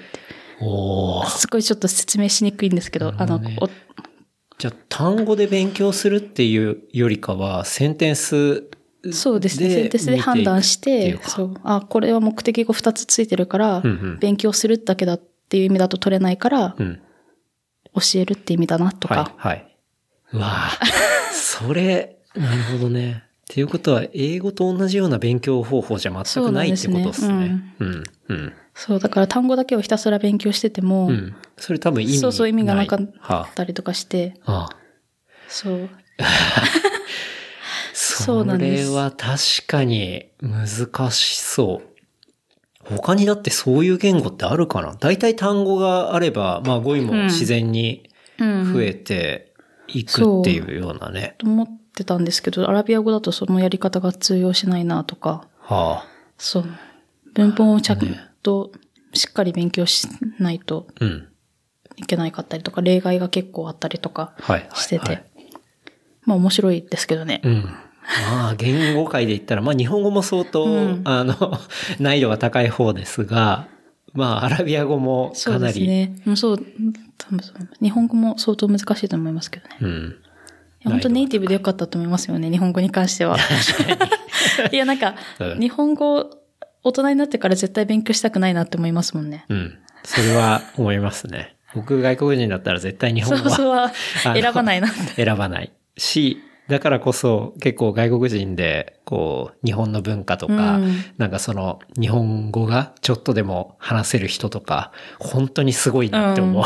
うん本当に。うんいや、そう、あの、なんかニュアンスで意味も変わったりとか、うんうんなんか、例えば、大丈夫ですってことも、はもう、あ、もういら、それいらないです、結構ですっていう意味もあったら、あ、OK ですって意味もあったりとか、そんなのうん文脈、文脈さえあるのかどうかって感じですよね。そうね雰囲気で判断する。そうそう。だから言葉とかうん。本当にコンテキストの部分がかなりでかいっていうか、まあ、そういう言語ではあるし、ね。まあ、やばいだってそうだし。うんやばいやばいにどんだけ意味あんだっていうことだし。そう、ん本当に、ありえないって意味なのか、最高みたいな意味なのかって。本当にバットの意味なのあそうそうとかね。うん。なんかアラビア語で好きな言葉とか。ななんか王道単ですけど、うんインシャーラーっていう言葉があって、神がそう、まあ、あの、ココーラン、クルアーンの、神が望めばっていう意味なんですけど、語。うんなんか、アラブ人とか、例えば、うん、この書類明日までにできるかなって言ったら、インシャーラーみたいな。まあ、神が望めばみたいな感じで。ああ、神の溝知る的な神が望めばか。うんっていう言葉があって、うんいやー、なんかもう使っていきたいなって思いますイよね。ンシャーラ。そうですなんかいい言葉っすね。そうなんです。確かに。そう、なんか、結婚できるかなインシャーラー。インシャ 何でもそれ言っとけばなんか解決しそうな気がする。そう、それはいいなって思いました。確かに、いい言葉っすね。うん。日本語で言ったら、なんかあんのかな？そういう言葉。なんだろうん。う。まあ、神の水を知る。まあでも、そうか。神の美容師。でも別になんか、普段使わないじゃないですか。使わない。普段仕事とかで、まあ、このプロジェクト期日間に合うかなって聞いて、神の溝知るとか言われても、こいつ大丈夫かってなるから。そう、なんかそう、中東面白いなっていうのは、なんか宗教がやっぱ生活を、うんうん。あの、形作ってるのが面白くて、はい。日本、私なんかまあ、仏教徒だけど、なんか多分、うん。日本の大多数の仏教徒と一緒で、うんうん別に普段仏教のことなんか全く考えないじゃないですか。うんうんうんお葬式の時だけ、ああ、とか、はいあの時はいあの、このお寺行かなきゃなとか、うんうん。うちそういえば何、何宗だったっけみたいなレベルはいはいはいとかですけど、普段宗教のこと全然考えないから、うんうんそうやって日常生活の言葉で、うん。アッラーとか出てくるのがすごい面白いなって。確かに。なるほどね。本当だからそう、上司にこれできるって、インシャーラーとか言って、神の水知るとかって。実際現地でそうやってね、仕事の場でも使ったりしてるっていうことなんですかね。らしいですね。はあ。そう。それはなかなかいいですね。まあやっぱりね、まあ切っても切れないもんだし。うん例えばなんか、日本人の、まあ、テレビクルーとかが、これ、この書類、なんか撮影許可降りるかなこの日までって言ったら、うんうんまあ、インシャーラー。神が望めば降りんじゃないみたいな。インシャーラーっつって。そう。面白い。いいっすねそ。れは、うん、うん。いい言葉だと思います。なんかそこに結構どっぷり使っていって、イスラム教とかね、すごい興味出てきたりとか、なんかそういうの調べてると、ちょっと回収したいなとか、なんかそういうこととかあんまり思わないですか？いや、だって、お酒飲みたいし、豚肉も好きだし、うん。確かに、そっか。まあ制限が割とありまそうですね。すからね。海行ったらビキニは着たいし、うんうんうん。まあ髪の毛。髪あれ？髪の毛も？もうそうですかね。うん、まあ、人によってって感じではありますけど、うんうんまあ、その解釈で。うんうん。そう、でも、いや、それはなれないなって思いますよね。言語は美しいなって思いますけど、うんうんうん。うん。そこの中には入れないなって思います。うん。なるほど。なんか、あの、携帯の言語設定をアラビア語にしてみたみたいな。本当にイライラするんですよ。右から書くからスクロールする方向も全部違うんですよね。あ、そうなんだ、ね。そうです。だからあと日本語のだと LINE で自分が発、発言したことってうんうん、右側に吹き出しが出るじゃないですか。あれも逆になっちゃうんですよね。へえ。そう、WhatsApp とかアメリカの友達とかとやってると自分が書い、発言したことが左側に出るんですよね。おあ、じゃあそういうアプリのそもそもの、そう設定なんだろう、も UX、UI 的な違いも。かなりあるってうん、いうことだ。う iPhone のそうか、スワイプの方向も逆になるっていうのはなかなかね、知らなかったけど。なんかでも、まだそんなに読めない。まあ、文字は分かっても、そんなにボキャブラリーも少ないから、うん。何かエラーとか出てきた時に本当にどうしようもなくなっちゃうんですよ。何も対処が、対処がしようがない。対処ができない。うん。面白い。なんか一番のこう、中東の魅力とかって、まあ、どこら辺？そのさっき言った、そのやっぱ宗教が生活を作ってるっていうのは、やっぱり面白いなって、うんまあ自分と違うからこそ面白いなっていうのもあるんですけど、うん。うん、あとやっぱり、うん若い子たちのカルチャーのが、うん、なんだろうな。中東のユースカルチャー。ユースカルチャーですね。ななんて言ったらいいかな。なんか、やっぱ、パッとイメージするのって結構ゴテゴテした装飾だったりとかするんですよ。うんうん中東の美学って。なんか、はいあの、うん派手な感じだったりとかすると思うんですけど、かに結構ミニマリスティックな子たちも最近出てきてて。そう、その、なんか移り変わりっていうのも面白いなとかって思ったりして。なんかまあ、最近、まあ世の中的にね、今、今やっぱ中東そのね、あのそう、まあ、イラン・イラク問題があったりして、まあそこの中で、なんて言うんだろう、そのカルチャーを潰すとか、うん。まあ言ってるとこは嫌だみたいな話で、ツイッターでその、うん。こんなに美しいものがあるんだっていうんで見るのは、やっぱり、すごい荘厳な、うん。あの、あれモスクなのかな、とかの、まあ、写真とかが上がってきて、すごい、まあ、色鮮やかだし、きらびやかでそ、う、それだけじゃない感じのカルチャーとかが割と出てきたりしてるのも若い世代には出てるってこことなんですね。まあ、すまあ、欧米の影響とかもあるのかもしれないですけど、それをなんか彼らなりに解釈してまた違う美学を生み出してるのがやっぱ面白いなって思ったりしてます。そこら辺は、やっぱり、向こうの、なんていうんだろう、インフルエンサーとか、っていうのを見たりするってことですか、うんすごい面白いですよ、なんか。うーん。あうん。あとなんか、そういう子たちとか見てると、うん、日本のメディアが伝える、その、ん紛争とか、はいそういうなんか、ネガティブなイメージ。だけじゃないなっていうのがやっぱり分かって、そういうのはなんか発信していきたいなって思います。別に私が発信するのか分かんないですけど、なんかそういうのがもうちょっと伝わればいいな、いいのになって思います。なんかやっぱ中東怖いみたいなイメージあるじゃないですか。そうね、なんか漠然として、そうだって、もうこれ多分しょうがないと思う。だってそうテレビであれだけそういう状況をやってるし、うん。まあ過去の歴史とかも見て、やっぱそういうイメージを抱いちゃうのって、もう全然普通のことだとで思います。日本とかにも、まあ、クルド人の移民とかいいても、うんうんなんかばく、あ、それこそ埼玉とかにすごい、あ、知ってる。うん。なんかわらびとかでしたっけ？そうそう。ねあるんですよね。のいわゆるワラビスタンっていう、あそうワラビスタンうん。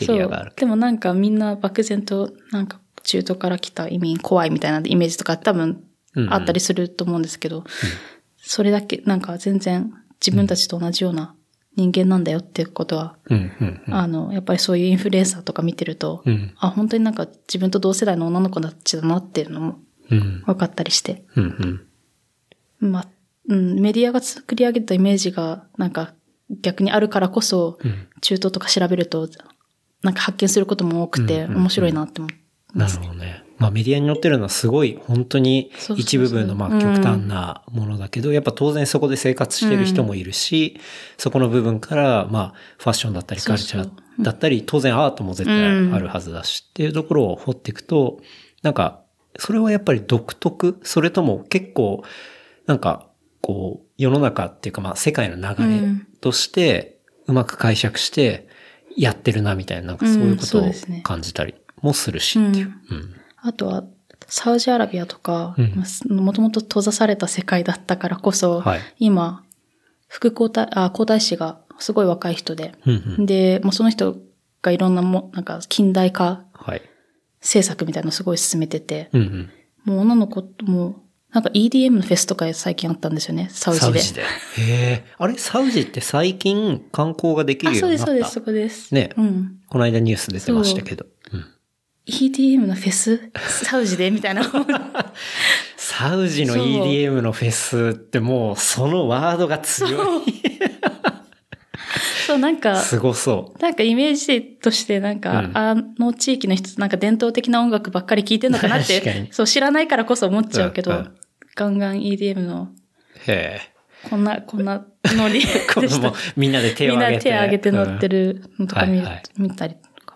もう映画館も、あの、解禁されたりとか。うん。ああ、そっか。女性も、ええそう、映画館もダメだったほし、女性も運転できるようになったし、とか。うんうん。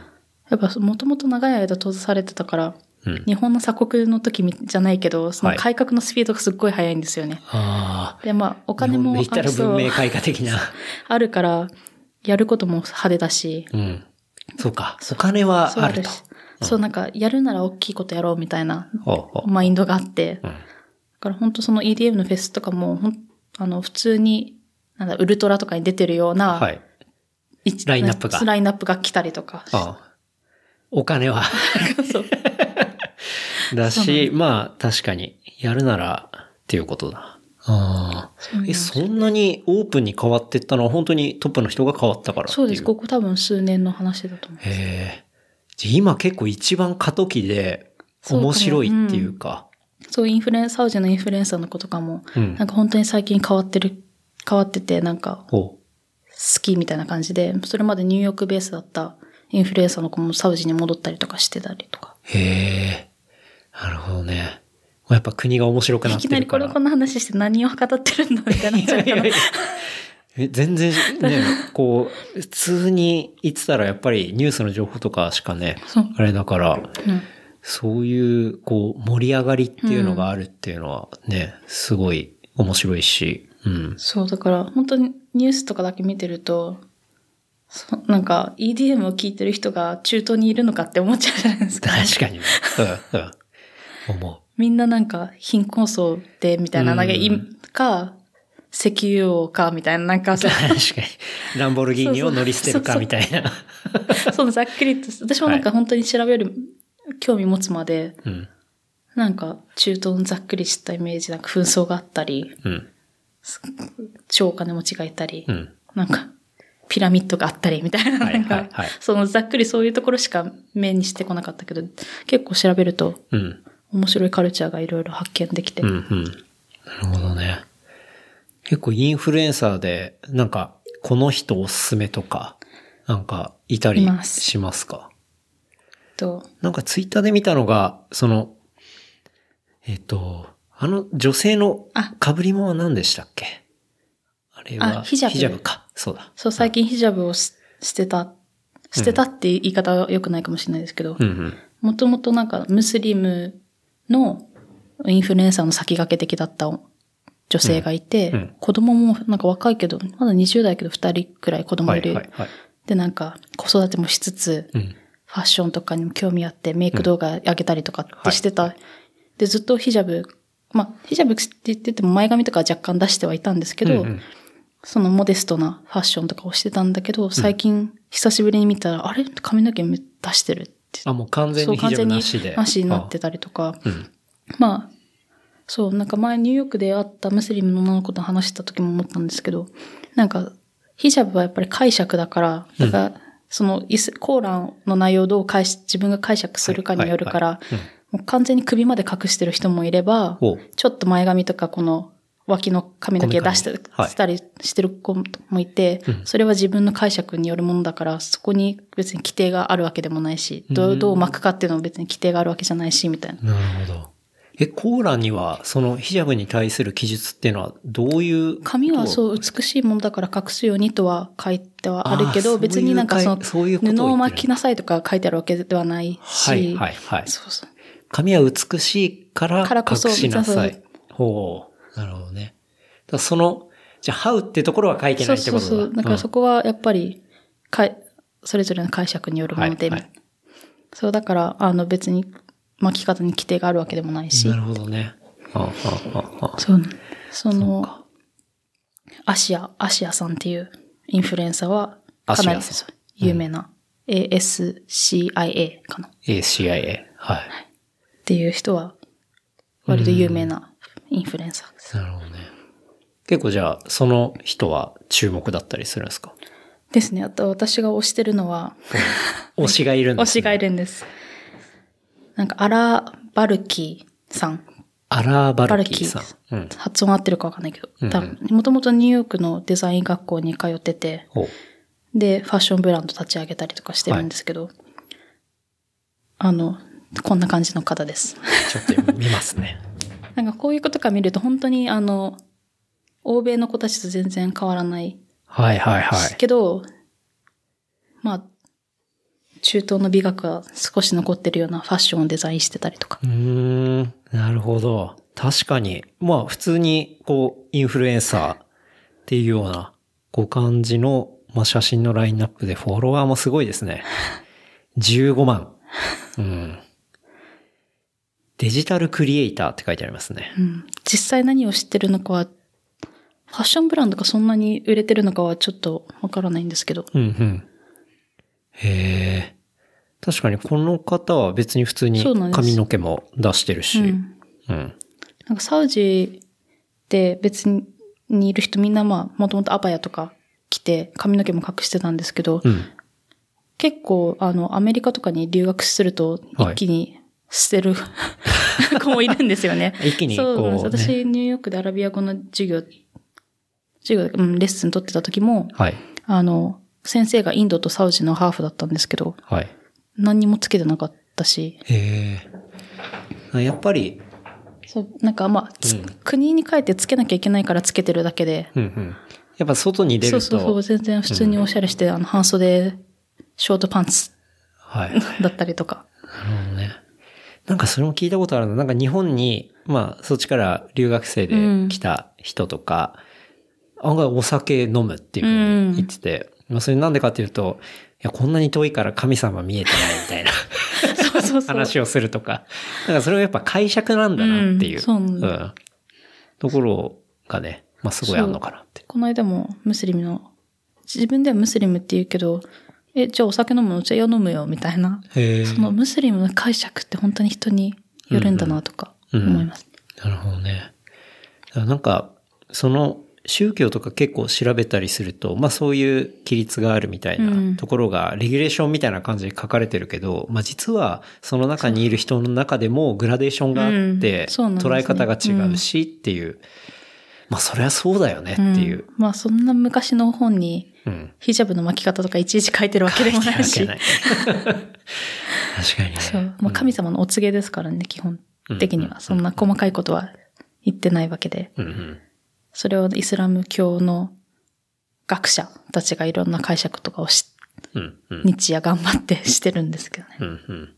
そういうのはやっぱり、こう、まあそういうインフルエンサーからも感じるし、まあ実際その中にいる人とまあ話すと感じることだし、ね。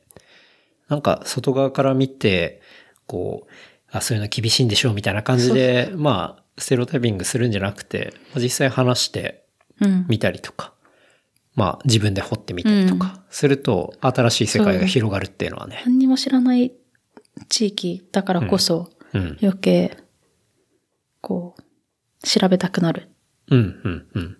あの、場所ですよね。いいですね。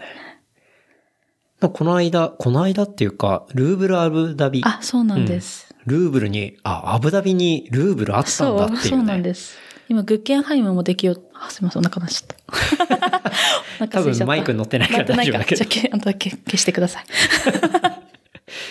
そう。そうなんか、ね、そうな UAE にんです。えっ、と、5月くらいに行って、えっ、と、2019年5月。そうです。うん。あと、もともとヨーロッパにい旅行で2週間くらい行ってたんですけど、はいせっかくだから、ルーブルアブダビ見たいなと思って、うんうん。えっ、と、数日間、アブダビの、あの、うんエミレーツとかで乗り、あ、エミレーツじゃない、エティハドか。エティハドで乗り継ぎして行きました。おうまあ、いやルーブルアブダビっていうのは、まあ、UAE、アラブ首長国連邦にのサディアット島。そうなんです。そこが文化、うーんと文化事業をすごくち力とお金をさ、あの、つい、つぎ込んでいるつぎ込んでる地域なんですけど、はいはい。そのサディアット島っていうのは、アラビア語で幸せの島っていう意味らしいですね。すあ、すごい、リサーチが。はい。そうなんです。なんかそこにニューヨーク行ってきたと。大学の分校も、分校あの、キャンパスもあるんですよね。ああ。じゃあ本当に文部、文部というか、まあ、そういう文化的なことに力を入れてる。てるって、グッゲンハイムもこれから立つし、はい。えっ、と、ルーブル美術館はもうすでにオープンしてるし、はい、はい。で、えっ、と、ルーブル美術館を、えっ、と、建築したのがジャン・ヌーベルっていうフランス人の建築家で、うんうん。で、えっ、と、パリにあるアラブ研究所っていう研究施設があるんですけど。そのデザインも、そのジャン・ヌーベルって人がしていへて、その、あの、中東で注目されてるフランス人建築家なんです。それがまあ建てたはい。ものですね。これ割と新しい。そうですね。2、3年うんくらいかな。うん前くらいだと思います。で、今までは、まあ、ルーブル美術館とかって、まあ、フランス国内に、まあ、存在する地方別館とかは、まあ、あったけどそう、初の国外、そうです。ね、美術館っていうことで。で、しかも、なんか、この、まあ、いわゆるアラブ首長国連邦とフランス両国が共同で動いた国家プロジェクトっていうね、ことを見ましたけど、うんそうなんだと思って。そう、中に展示されてるものは、うん。まあ、あの、なんだっけ、その時何やってたんだっけど、印象派とかかな。ふいや、違う。まあでも普通にヨーロッパの、うん。あの、絵画を展示してって、はい。プラス、まあ、あの、中東の、なんか、遺跡から発掘された一部だったりとか、うんそういうものも展示してたりとかして。まあ、じゃあやっぱりヨーロッパのその流れと、まあ中東そうの。ものっていうのが結構まだ正出てくる。直そんなに展覧会は充実してないあ、そう。んですけどなんか。俺もね、その、いろんなルーブラブラビの記事も読んだんだけど、そこまで、こう、中身がそんなにすごくはないみたそ、いうな。箱はやっぱりすごいんですけど、うん。本当になんか、海のすぐ近くにあって、はい。これなんか作品とかの温度管理とか大変だろうなとかすごい思ったりするんですけど、うん。箱はとっても素敵なんですけど、うんうんうん中身の展示は、まあ、まあ。まあでもダビ、最近なんか発見す、あ、違う、サザビーズってすっごい高値で取引されたダヴィンチの絵があるんですよね、一つ。はいはいはいそれは名物らしいんですけど、うん。まあ、まあ、そういう一点じゃね？え っていうね。そうそうそう。やっぱりね。でなんかすごいびっくりしたのが、まあ、ルーブル・アブダビが、えっ、と、10年間、えっ、と、10年間で毎年50億円の予算をかけて、まあ作品のうん買収っていうか、まあ、買い取りとかもしていると。で、まあ、UAE からフランスに対する支払い総額っていうのが、えー1300億円。で、そのフランスに対する UAE からの支払いの内訳で一番高額なのが、30年間そのルーブルの名前を付けられるっていう、要はライツのところが4億ユーロ。だからこれが530億円なんだよね。そう。そうそうっていう、なかなかのこのお金の動きをしてて。昔、日本バブル時代とかに、うんなんか、なんだそういうライセンス製品、なんか商品みたいなのたくさんありませんでした、はいはいなんか、なんかアルマーニとか名前が入ってるハンカチがたくさんあったりとか、ああいうのなんか思い出します。確かに。だから、なんていうかな。すごい、うがったあれをすると、まあ、芸術ってもともとアブダビとかって、いや、ね、うん。そう、もともとないから、そうそう。金で買うぞみたいな。なんかその、なんだ、その日本のバブルの時みたいなその経済、ね。お金の力で、うん。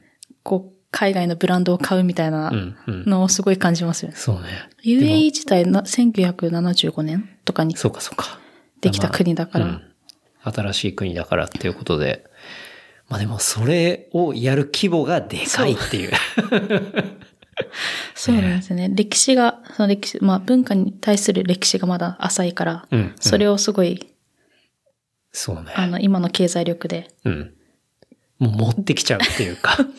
でもまあ、それを中途半端なところを持ってくるんじゃなくて、ルーブルルーブルを持ってきちゃうっていう、その剛腕っていうか、すごいですよね。ねまあ見てて気持ちいいですよね。なんか、うん確かに。やることのスケールが大きい。スカッとするっていうか。。何でも世界一を作りたいんですよね。うんうん建物の高さとかも、はい、はい。1位を競ってる感じがする。うん、うん。でもやっぱり、ね、まあ、2位じゃ意味ないっていう。そう1位じゃないとダメっていう。うん注目されないから。うんうん。いや、だからまあそういうお金的なそのダイナミックさも感じられるし、まあやっぱり建築もそれはね、うんすごいしっていうところで。そう、ちょっと中国のなんかすごい発展し、経済発展遂げてる中国の街とかにちょっと近いんですよね。箱はあるけどまだ中身が揃ってない感じとか、うん、うん、うん。なんか友達が中国の深センとこ、うん、うん。あ深センか、はい。に住んでて遊びに行ったんですけど、箱はたくさんあるけどまだ中身がなかったりとか、ああ、そうなんだ。そう、やっぱり経済発展遂げてるところってそういうプロセスを踏むんだなっていうのは、うんうんうん、確かに、ね。そういうのあるかもしれないですね。僕も深セン2、3回行ったことがあって、なんか初めて行った時は、本当にファーチャンペイのあったりとかって、なんだろうもうずっと工事してる感じ。で、最近そこら辺が電気街で面白いっていう言われてたタイミングで行ったことはもう本当数年前ですけど、うん。行ったことがあって、で、まあ工事中、なんかやたら工事してんなと思って、で、その数年後に行ったらものすごい綺麗になってて、あ、これだけ、こうね、まあ人とかお金が集まると変わるんだなってのを思ったし、まあでも実際はそれだけいろいろ経ったけど、まあ中っていうのは、うん。まあやっぱり、もうちょっと時間かかるんだなっていうのはありますけど。コンテンツの部分っていうのは時間がかかるっていうか、そういうことがあるっていうね。うん。まあ、深センとかだとね、本当に最近でツイッターとかでよく上がってくるのは、あの、夜、のこう、ビルの、うん。ビルが全面 LED になっててみたいな、面白いですよね、うんなんか。ああいうの上がってきたりしますけどね。あとはドローンの集う合ん。グラフィックみたいな、3D グラ、ん ?3D になってるみたいな。それでも柔軟ですよね。なんか、これをやろうって言って、その動くまでのスピードがは速いなって、うん、うん、そういうの日本にないうん。うん。確かにと。ころだなって思いますよね。まあ、勢いとスピードうとんお金があってみたいな。なんか今日、ザハ、なんかツイッターで見たのが、ザハ・ハディド、はい。あの、オリンピックの競技場、元々の案だった人。結局作んなかったね。そう作んなか我が国は。そう。でも中国はもう3つくらい作ってて、ああ、はいはいはい。なんか差を見せつけられた感じがありますよね。ザハの建築も僕多分でも初めて見たのは本当に韓国の DDP。うんああ、うんはい。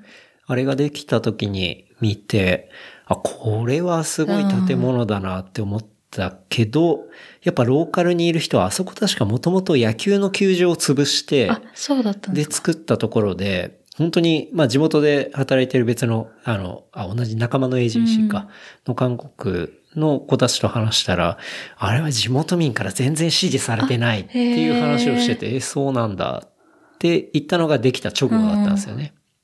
でもやっぱり、なんだかんだああいうものって、まあ一旦は反対されるけど、うんできた後に人が集まったりとかすると、なんだかんだそういう人も、ああれいいよねっていう風にいや変わっていくっていうか。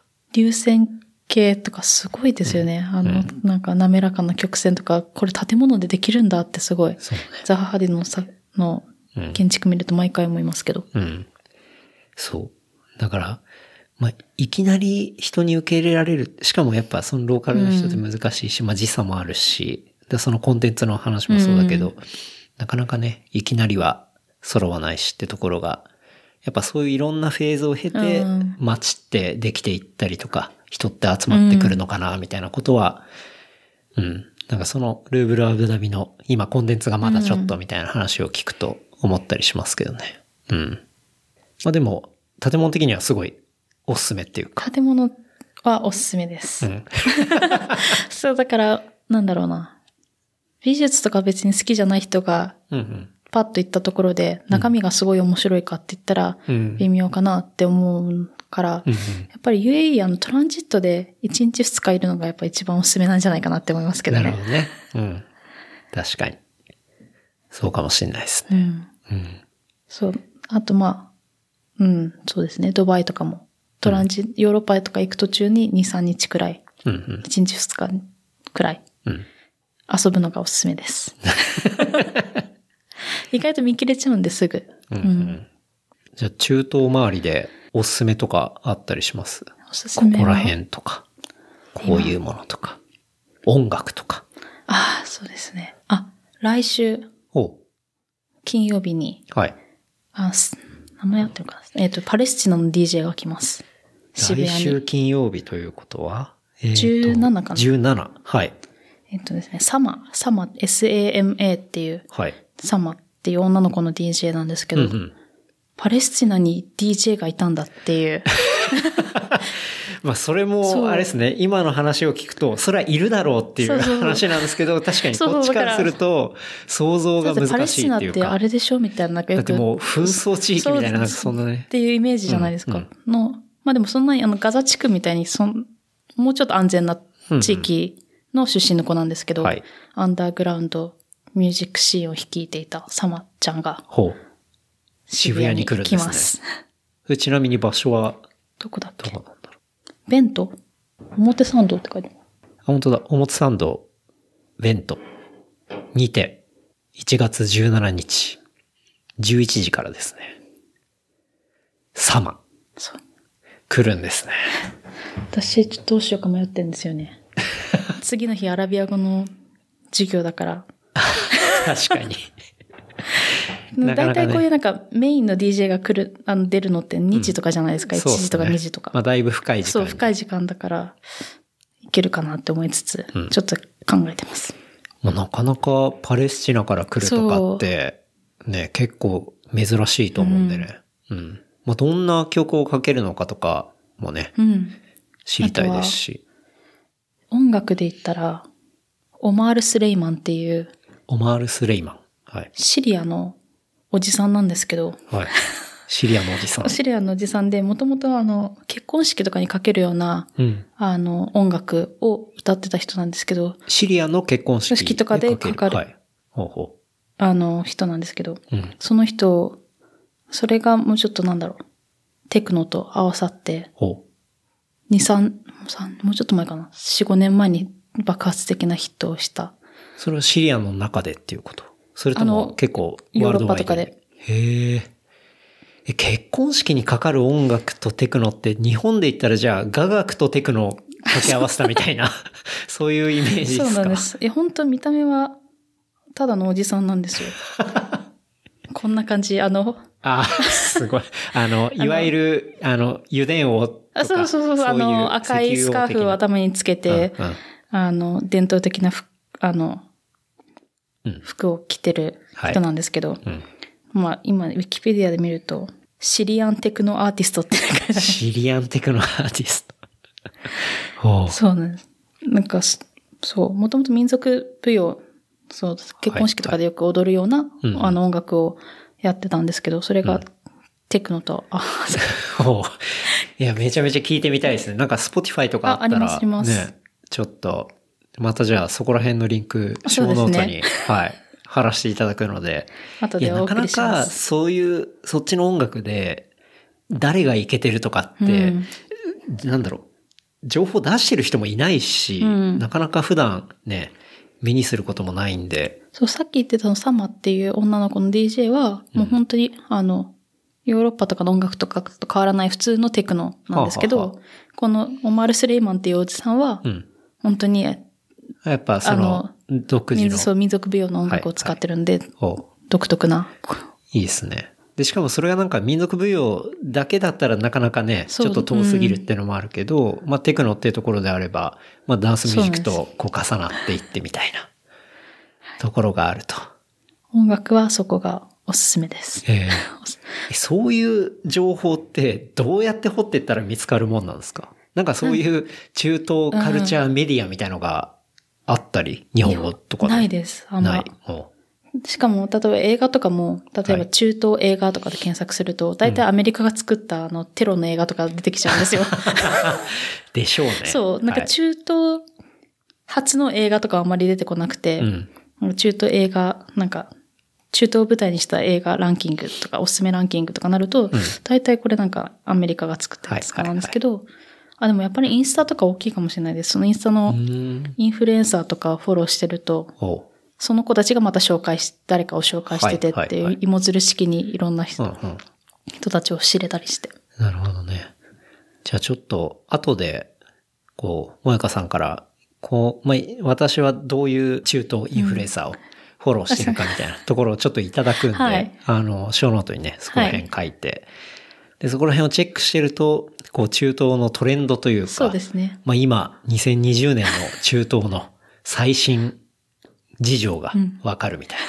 まあそんな感じですかね。ですかうん。いや結構そういうの本当に、なんか刺激があると思うし、やっぱりちょっと遠いイメージだけど、うんそういう、なんて言うんだろう。まあやってる人、そのおじさんは割とおじさんかもしれないですけど、若い人たちのカルチャーとかって、まあやっぱ特に今、世界的にはアジアのカルチャーがね、注目されてたりとかした、その次は中東なのかもしれないし、それこそアフリカなのかもしれないしっていう、まあ流れがある中で、もう今からチェックしててもね、ね全然すごいいいことだと思うし。うん。面白いと思います。全然、本当に、そう何回も言ったけど、メディアとか、そうニュースで見る中東と全く違う世界が広がってるんで。ううんんいいっすね。はい。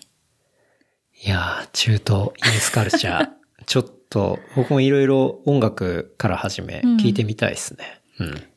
ヒップホップとかもあんのかな？あ、ありますあります。アラビア語ヒップホップ。おうまあ、ヒップホップはもう本当に世界共通言語というか、まあカルチャーというか、うん。